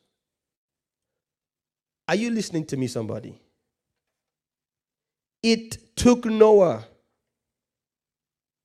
a hundred and twenty years to build one thing. Like I told, I told us yesterday, some of us can't walk with God because we have spiritual ADHD. God and Noah were running one project. There was one proceeding word for 120 years. Think about that. There was one proceeding word for 120 years in Noah's life. Noah lived a boring life. He woke up every morning and asked God, What are you saying? And God said, Back to the ark. and not only was it a long period, it was a very idiosyncratic project. Everything had to be done according to very extreme, very extreme instructions. Had to be a certain height, a certain width, certain materials. He had to take in certain numbers of animals. Are you hearing me? See, God is showing, because the literal definition of faith is walking with the Spirit. Let me just define that in same way. Faith is literally the ability to walk. Now, God faith is the ability to walk with God. Right? Okay. So it's the it's the journey of partnership with a spirit. Abel starts off by receiving one instruction and obeying. Enoch takes it further by diligently seeking, meaning lining up his life by instructions. Noah goes on 120. No, no one. Noah's the guy now on a project with God.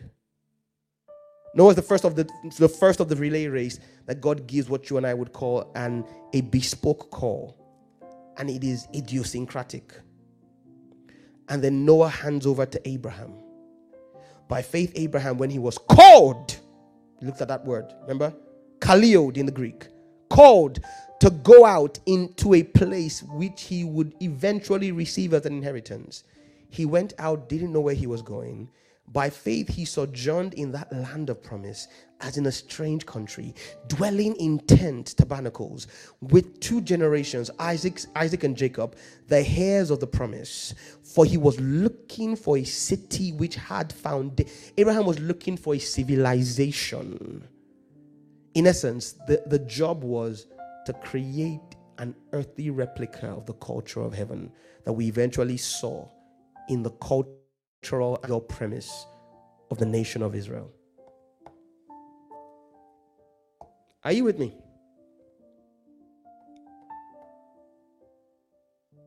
God says, okay, now let's take sacrifice, let's take diligent pursuit, let's take the ability to follow idiosyncratic instructions to design a project for my agenda.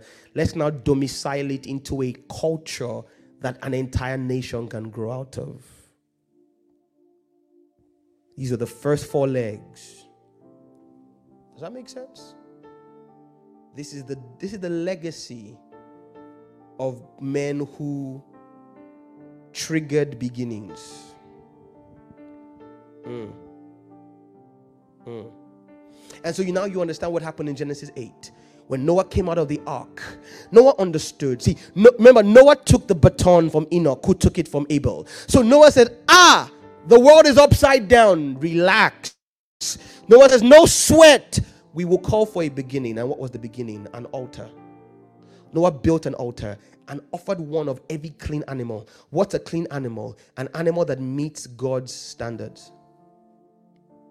A clean animal is an animal that meets God's requirements. And the Bible said, God spoke in Genesis 9. Was it 8? Sorry. And said, Never again will we destroy the earth with a flood. And then he said, To remind me, because I know you all are so crazy that you'll do some things that'll make me want to destroy you again. I'm going to put something called a rainbow. And every time there's rain and I see that in essence, God God enters a let's look at this together. Let's look at ah, Marie Kavona Batia. Genesis, Genesis, Bereshit, the book of beginnings. La Ruvati Keduma Babasi In Genesis 8, verse 1, God remembered Abraham. In essence, and Elohim decided he wanted to do something. He remembered Abraham and he began the process of stopping the flood. But Abraham had to do something. In essence, God was asking Abraham, What have I to do with you? Abraham, your move. And no, Noah, sorry, not Abraham, Noah, Noah, Noah. And Noah, who was part of this divine relay race, says, I understand. And in verse 20, Noah built an altar unto the Lord and took of every clean beast. And so Noah marries both sacrifice and diligence. He marries both sacrifice and instructions and offers burnt offerings on the altar. And the Lord smelt a sweet savor. And the Lord said in his heart, I will not again curse the ground anymore for man's sake. In essence, a new beginning while the earth remains, seed time and harvest, cold and heat, summer and winter, day and night shall not cease. And then in verse chapter 9, verse 1, listen. And God blessed Noah and his sons and repeated the same instructions from Genesis 1. In essence, Genesis 9 is a new beginning. Why? Because a man understood how to provoke a spirit. Be fruitful, multiply, and replenish. There's no more new, there's, there's no more need to say subdue and have dominion. Because Adam has already lost the dominion mandate, number one. But the first three instructions are given fruitful multiply, or the f- f- three of the first four fruitful multiply and replenish. Then he speaks a lower level of dominion, and the fear of you and the dread of you shall be upon everything. And everything I'll give as meat. In essence, he's saying, I'm still going to give you dominion, but it'll take Calvary to restore what Adam lost fully, but you still have a level of dominion. In essence, God starts again now, God remembered him in Genesis 8, in essence, in the beginning, Elohim. But like Jesus asked Mary, God was asking Noah indirectly, What have I to do with you? Noah says, I know exactly what you have to do with me. It's called faith. In essence, fastidious, idiosyncratic obedience and alignment to your agenda. And of course, we then get to Genesis chapter 12, where we see the final man in the relay Abraham. And the Lord had said unto Abraham, and even though he had said, nothing changed. And it took Abraham the whole of Genesis 12 and the whole of Genesis 13 and the whole of Genesis 14 and the whole of Genesis 15. Listen, in 15, God comes in verse 1 and says, Fear not, I am your shield and in essence, in Genesis 15, we looked at yesterday, right? What happens at the beginning, a preceding word, the word of the Lord comes. So in verse 15, verse 1, the word of the Lord came and said, Fear not, meaning you're already afraid. Every time God tells a man, Fear not, it means he's afraid. I am your shield and your great reward. But it says, After these things, what things? What things? What things? Ah, the things of Genesis 12, 13, and 14. In 12, Genesis 12, Abraham partially obeys. In Genesis 13, Abraham goes to Egypt and corrupts the instruction. And in Genesis 14, something happens. Lot is under Lot is in trouble. There's the war of the five kings against the four kings, right? And Abraham takes his soldiers to get Lot back. He meets Melchizedek on the way. The Bible says Melchizedek blesses Abraham, the priest of God. Hebrew history suggests that this is the man Shem the Most High. Blessed be Abraham of the Most High, possessor of heaven and earth. Blessed be the Most High. In essence, God is telling Abraham, I want to bless you. God is literally saying to Abraham, What do we have? What have I to do with you? As you can see, God is instigating, and Abraham responds. Look at the response. Look at the response. Look at the response. Abraham first gives him a tithe. And then when the king of Sodom says to Abraham, Give me the persons, take the goods, Abraham says to the king of Sodom, I have lifted up my hands to the Lord, the Most High, the possessor of heaven and earth. Which one? The one Melchizedek just spoke to him about. He says, I made a deal with God. Listen, that I will not take from you a thread, even to a shoe latchet, and I will not take anything that, in essence, there will. I want nothing of your perverse economy. I will come out from among you and be separate, lest you should say, I have made Abraham rich. It was after those things, God says, Ah, this guy is starting to learn our economy. That the Lord then appears and says, Abraham, you know those things you walked away from because of your covenant to me? Fear not, I am your shield. I will protect you from those armies and I will reward you.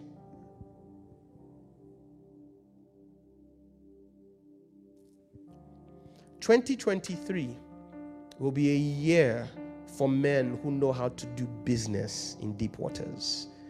Men who know how to trigger and manage beginnings.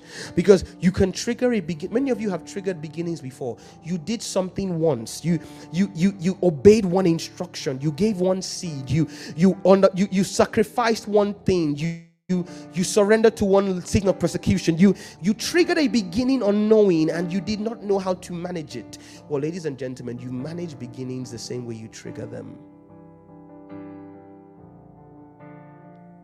Lift your voice with me tonight. We'll continue tomorrow with the word. But open your mouth tonight and begin to pray in the Holy Ghost. Mazivra kore tavina kutabaria tenekwa. Zabo roko temantes kaba. Lete eprete mauta. Rikiti brakunanze breketia. Jebebebetia la kuria bata. Zibrekonansa patia. Ikurakunela biata. Marentoski prenendia. Say, Lord, I receive grace in this season to do business with the unseen realm. I receive grace to do business with the unseen world. In the beginning, Elohim. Hear me, ladies and gentlemen. I say this like I know my name. There are unseen beings at attention in this season from both heaven and hell. The unseen world is more eager to act than the world of men. The question is who will go for us? Where are the children that were born that are ready to be given as sons? This is not a year where you will seek God without finding Him. This is a year of sudden and speedy and consistent feedback. This is a year of supernatural partnership. This is a season where heaven is looking for divine agents that it can line up with. In essence, it will not take as much effort this year as it took in previous years. It took so much effort in those seasons because God was training a people. Are you hearing me? God was de- God amareko babatia. God was adjusting us. But in this season, see, and, and that's why, see, write this down as a word for the year. This will be the year of the 11th hour workers. There are people who were sitting around doing nothing who will enter deep dimensions of divine economy this year simply because they were available when Jesus came looking. And many people, and you and I will not be one of them, who have been slogging through for years. Some people will fall by the wayside because they will faint in their well doing, and therefore they will not reap. Be not weary in well doing, for you will, you will, you will, you will reap if you faint not. This is going to be a season of divine suddenly. Hear me. Nations will be born in a day. Ah! Akia. Nations, families, spiritual tribes, ministerial clans, men and women will emerge seemingly overnight because heaven is at attention in this season, waiting the eyes of God are going to and fro the earth looking for men whose hearts are perfect. Not see, hear me. I, I, I am a preacher of holiness and purity, but it didn't say whose lives, whose hearts. In essence, God is not looking for the man who does all the right things. He's looking for the man whose heart is correctly aligned because the man who's correctly aligned will eventually start to do all the right things in his life. He's looking for idiosyncratic surrender. Men and women who understand the way of an altar. And what is the way of an altar? It is the lineage of Abel to Abraham. It's not just prayer, it's not just sowing, it's not just sacrificial life, it's a fastidious desire to line up with your reality to create on earth suitable abode for the reality of a spirit in the unseen realm.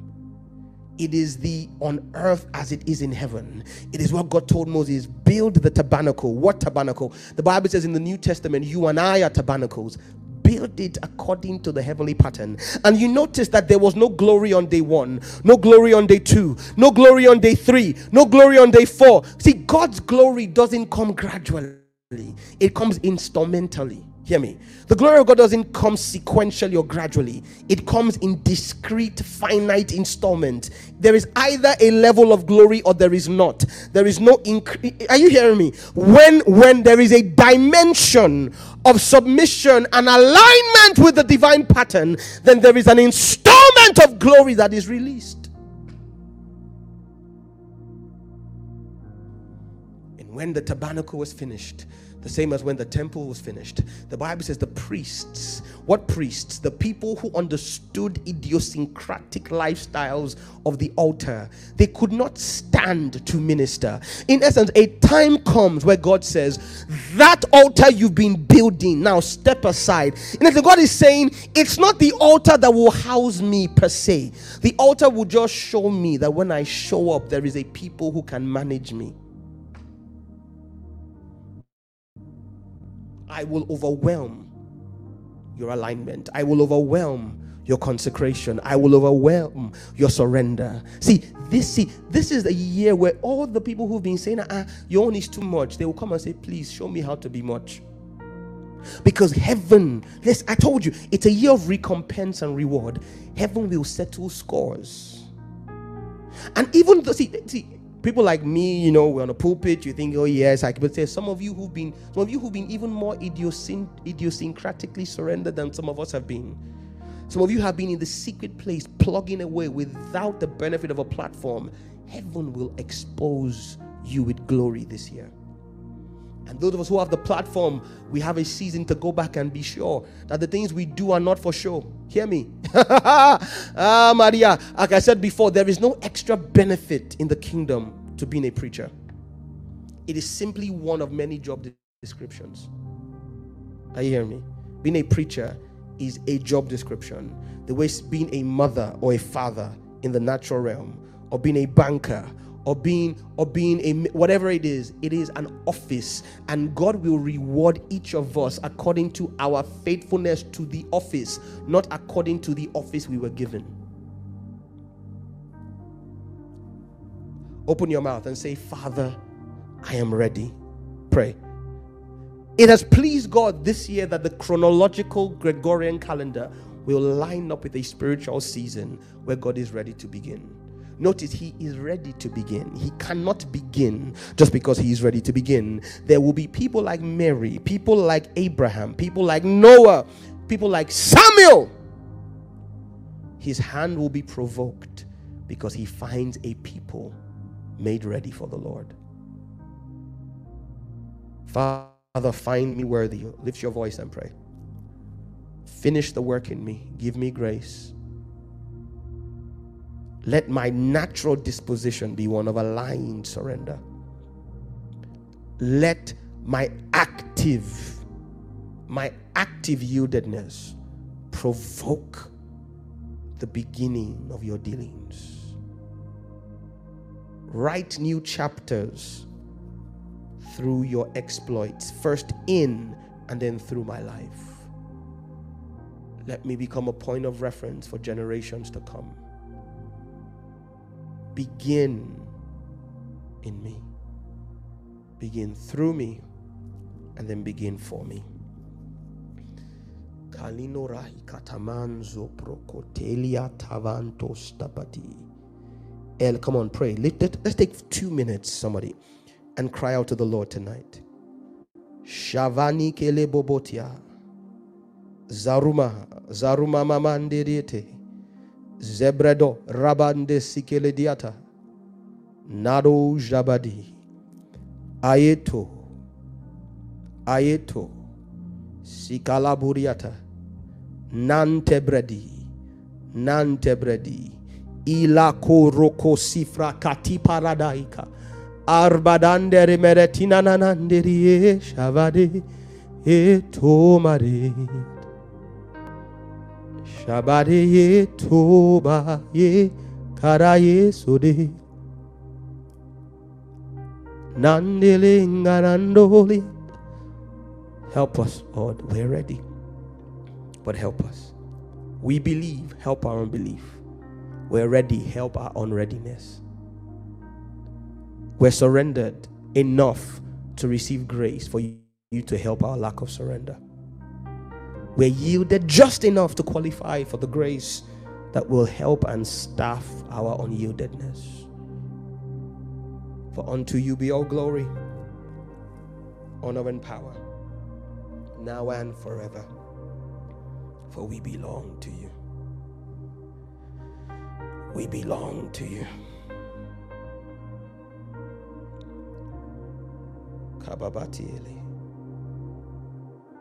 Father, in this house, in this house, in this house, Lord. See, this is why we set aside pretty much the first few months of every year. You see, that is one thing after the other. And and this year you can complain. It's okay. We don't it's not it's not by force. Those of us who want to go on a journey, we know what we're looking for. Week of apostolic emphasis. After that, on Sunday, we go straight into the consecration journey. After that, we end with the forge. And then it is one shift after the other. This year we have six forges, minimum six, maybe more, but minimum six. Why? Because there is a beginning and we are we are ready to kalema like Noah. God has remembered us, but we will build an altar.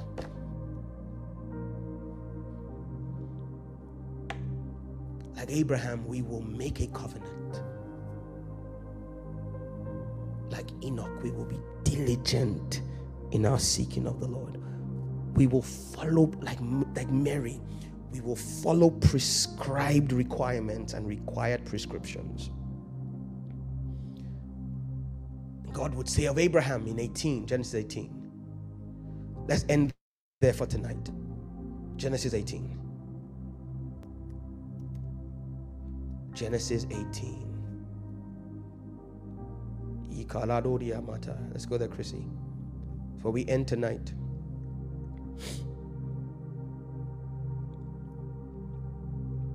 And the Lord said, Shall I hide from Abraham that thing which I do?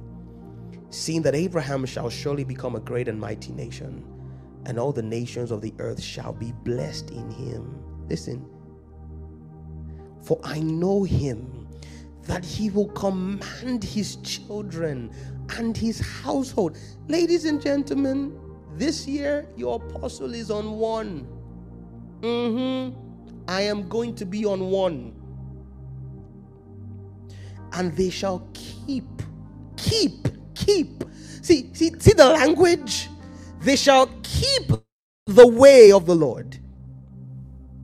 It's an active, consistent, progressive, regular thing. It's not a once and for all thing. They shall keep the way of the Lord to do justice and judgment that the Lord may bring upon. In essence, there are things which the Lord has spoken that He cannot bring until there is this level of fastidious alignment. Help me, Lord. Father, help me. Mm. Even the preacher asks for help.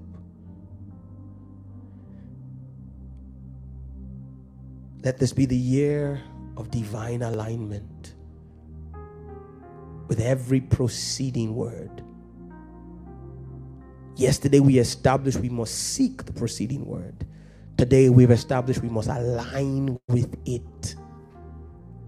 Kania, we must let it regulate our reality.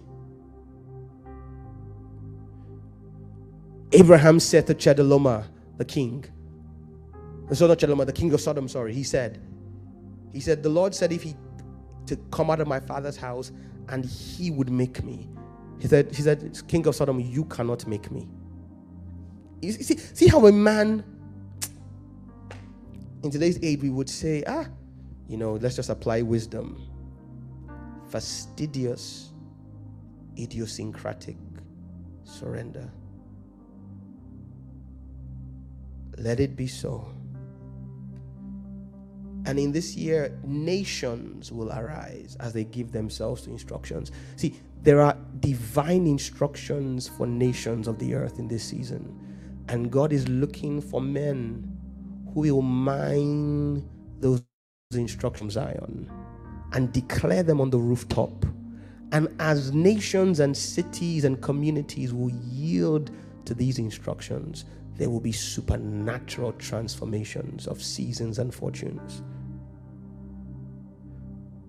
Again shall the king hear the word of the Lord at the mouth of the prophet, and not the other way around. A word is enough for the wise. Father, thank you for tonight, day two. We ask your presence on the last three days of this journey and then the seven days next week of the consecration journey. Build deeper, higher, further, greater. We yield to you and we give you glory. In the precious name of Jesus, we pray. Some clap your hands, O you people, and shout unto God with a voice of triumph. All right, we're back tomorrow. I will be coming to you from uh, home studio tomorrow. Tonight is our last broadcast from the London Embassy studio. Uh, like I announced at the beginning, it's a bittersweet moment. I remember my first night in this space. It was roughly around this time. Uh, we recorded a prayer meeting we had here. It was empty. And over the last year and a half, two years, we've seen God fill it. We've seen Him refurbish it. We've seen Him uh, staff it and and and furnish it with with state of the art uh, equipment, facilities, and state of the art people uh, who administratively, media wise, prophetically, spiritually, have labored to build God's kingdom from this spot. Uh, we are moving out over the next 48 hours. And so we said, for those of you who uh, believe that the Lord has assigned you to stand with us financially as a house, this is a good time to do so. Uh, storage fees, transport fees, uh, uh, refurbishment fees where we're going, and it's a slightly bigger space, so we have the chance to do more things. For instance, where we're going, we're here we have a broadcast studio alone. There, we're actually going to have the space to build a, a, a musical studio facility.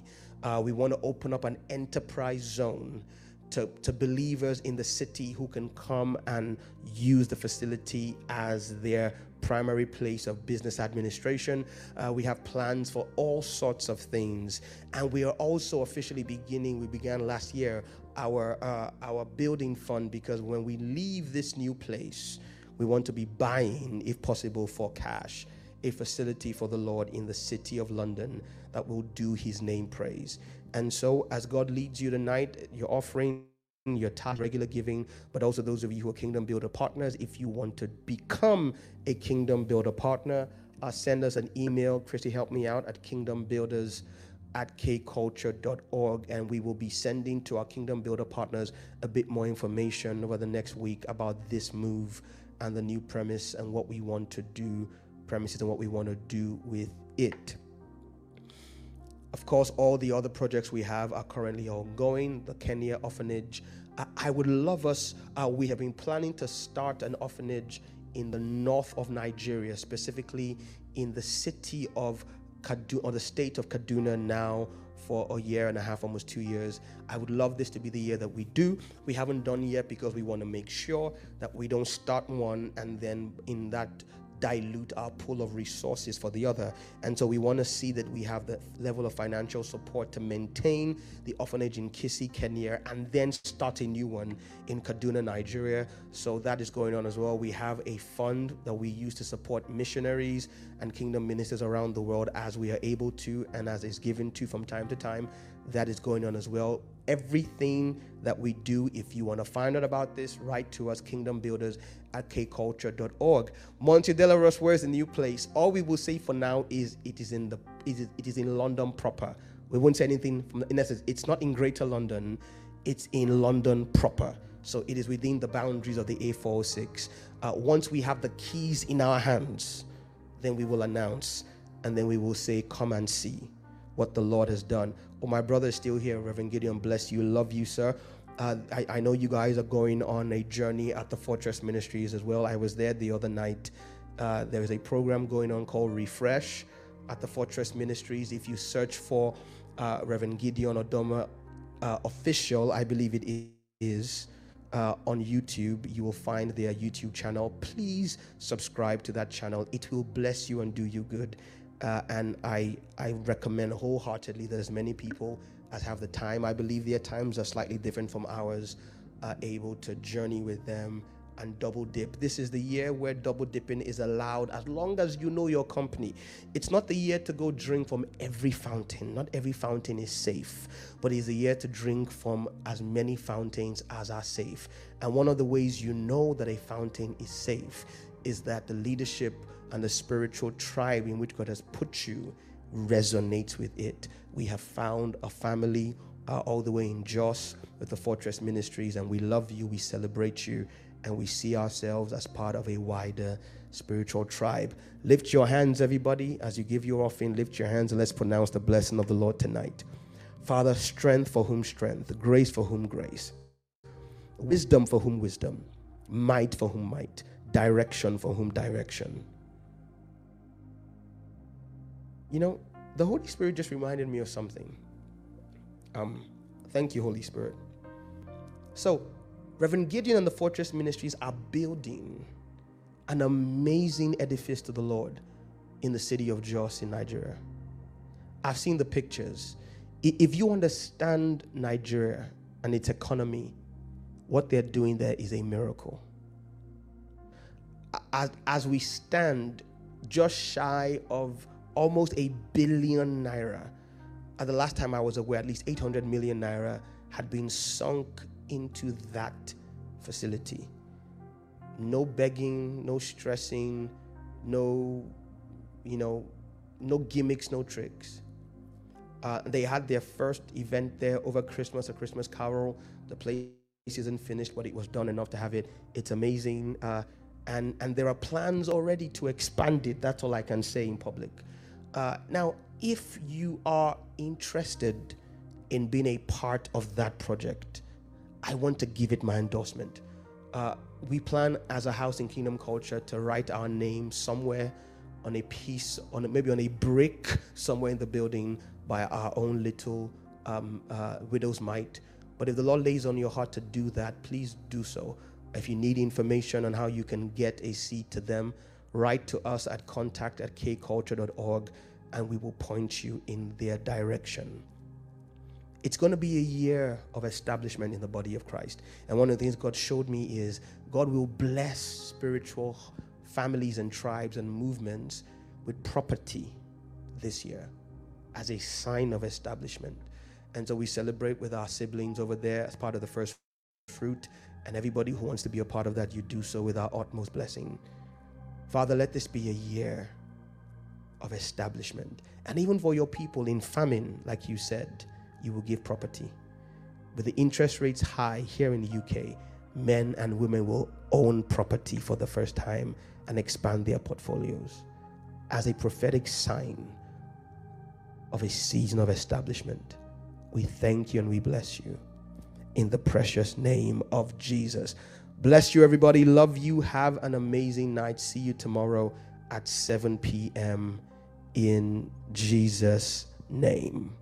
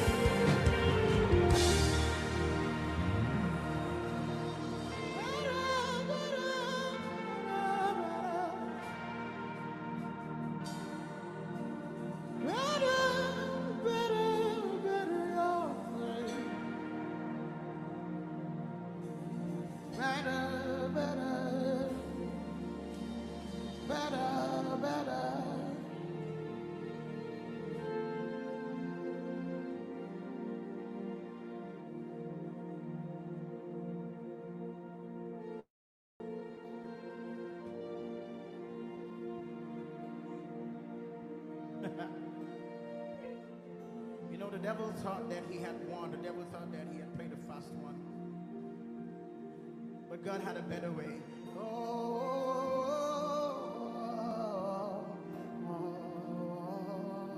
You can stay on the floor. You can stay here if you want to stay. Just sit here. Yahweh.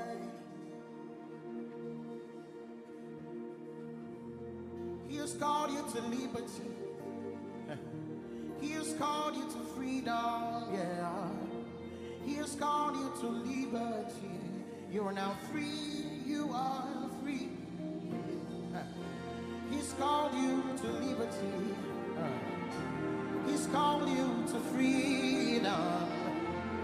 He's called you to liberty. His way is better. He's called you to liberty. He's called you to freedom. He's called you to liberty. Oh, his way is better. His way is better. His way is better. He's called me to liberty. Yeah. He's called me to freedom.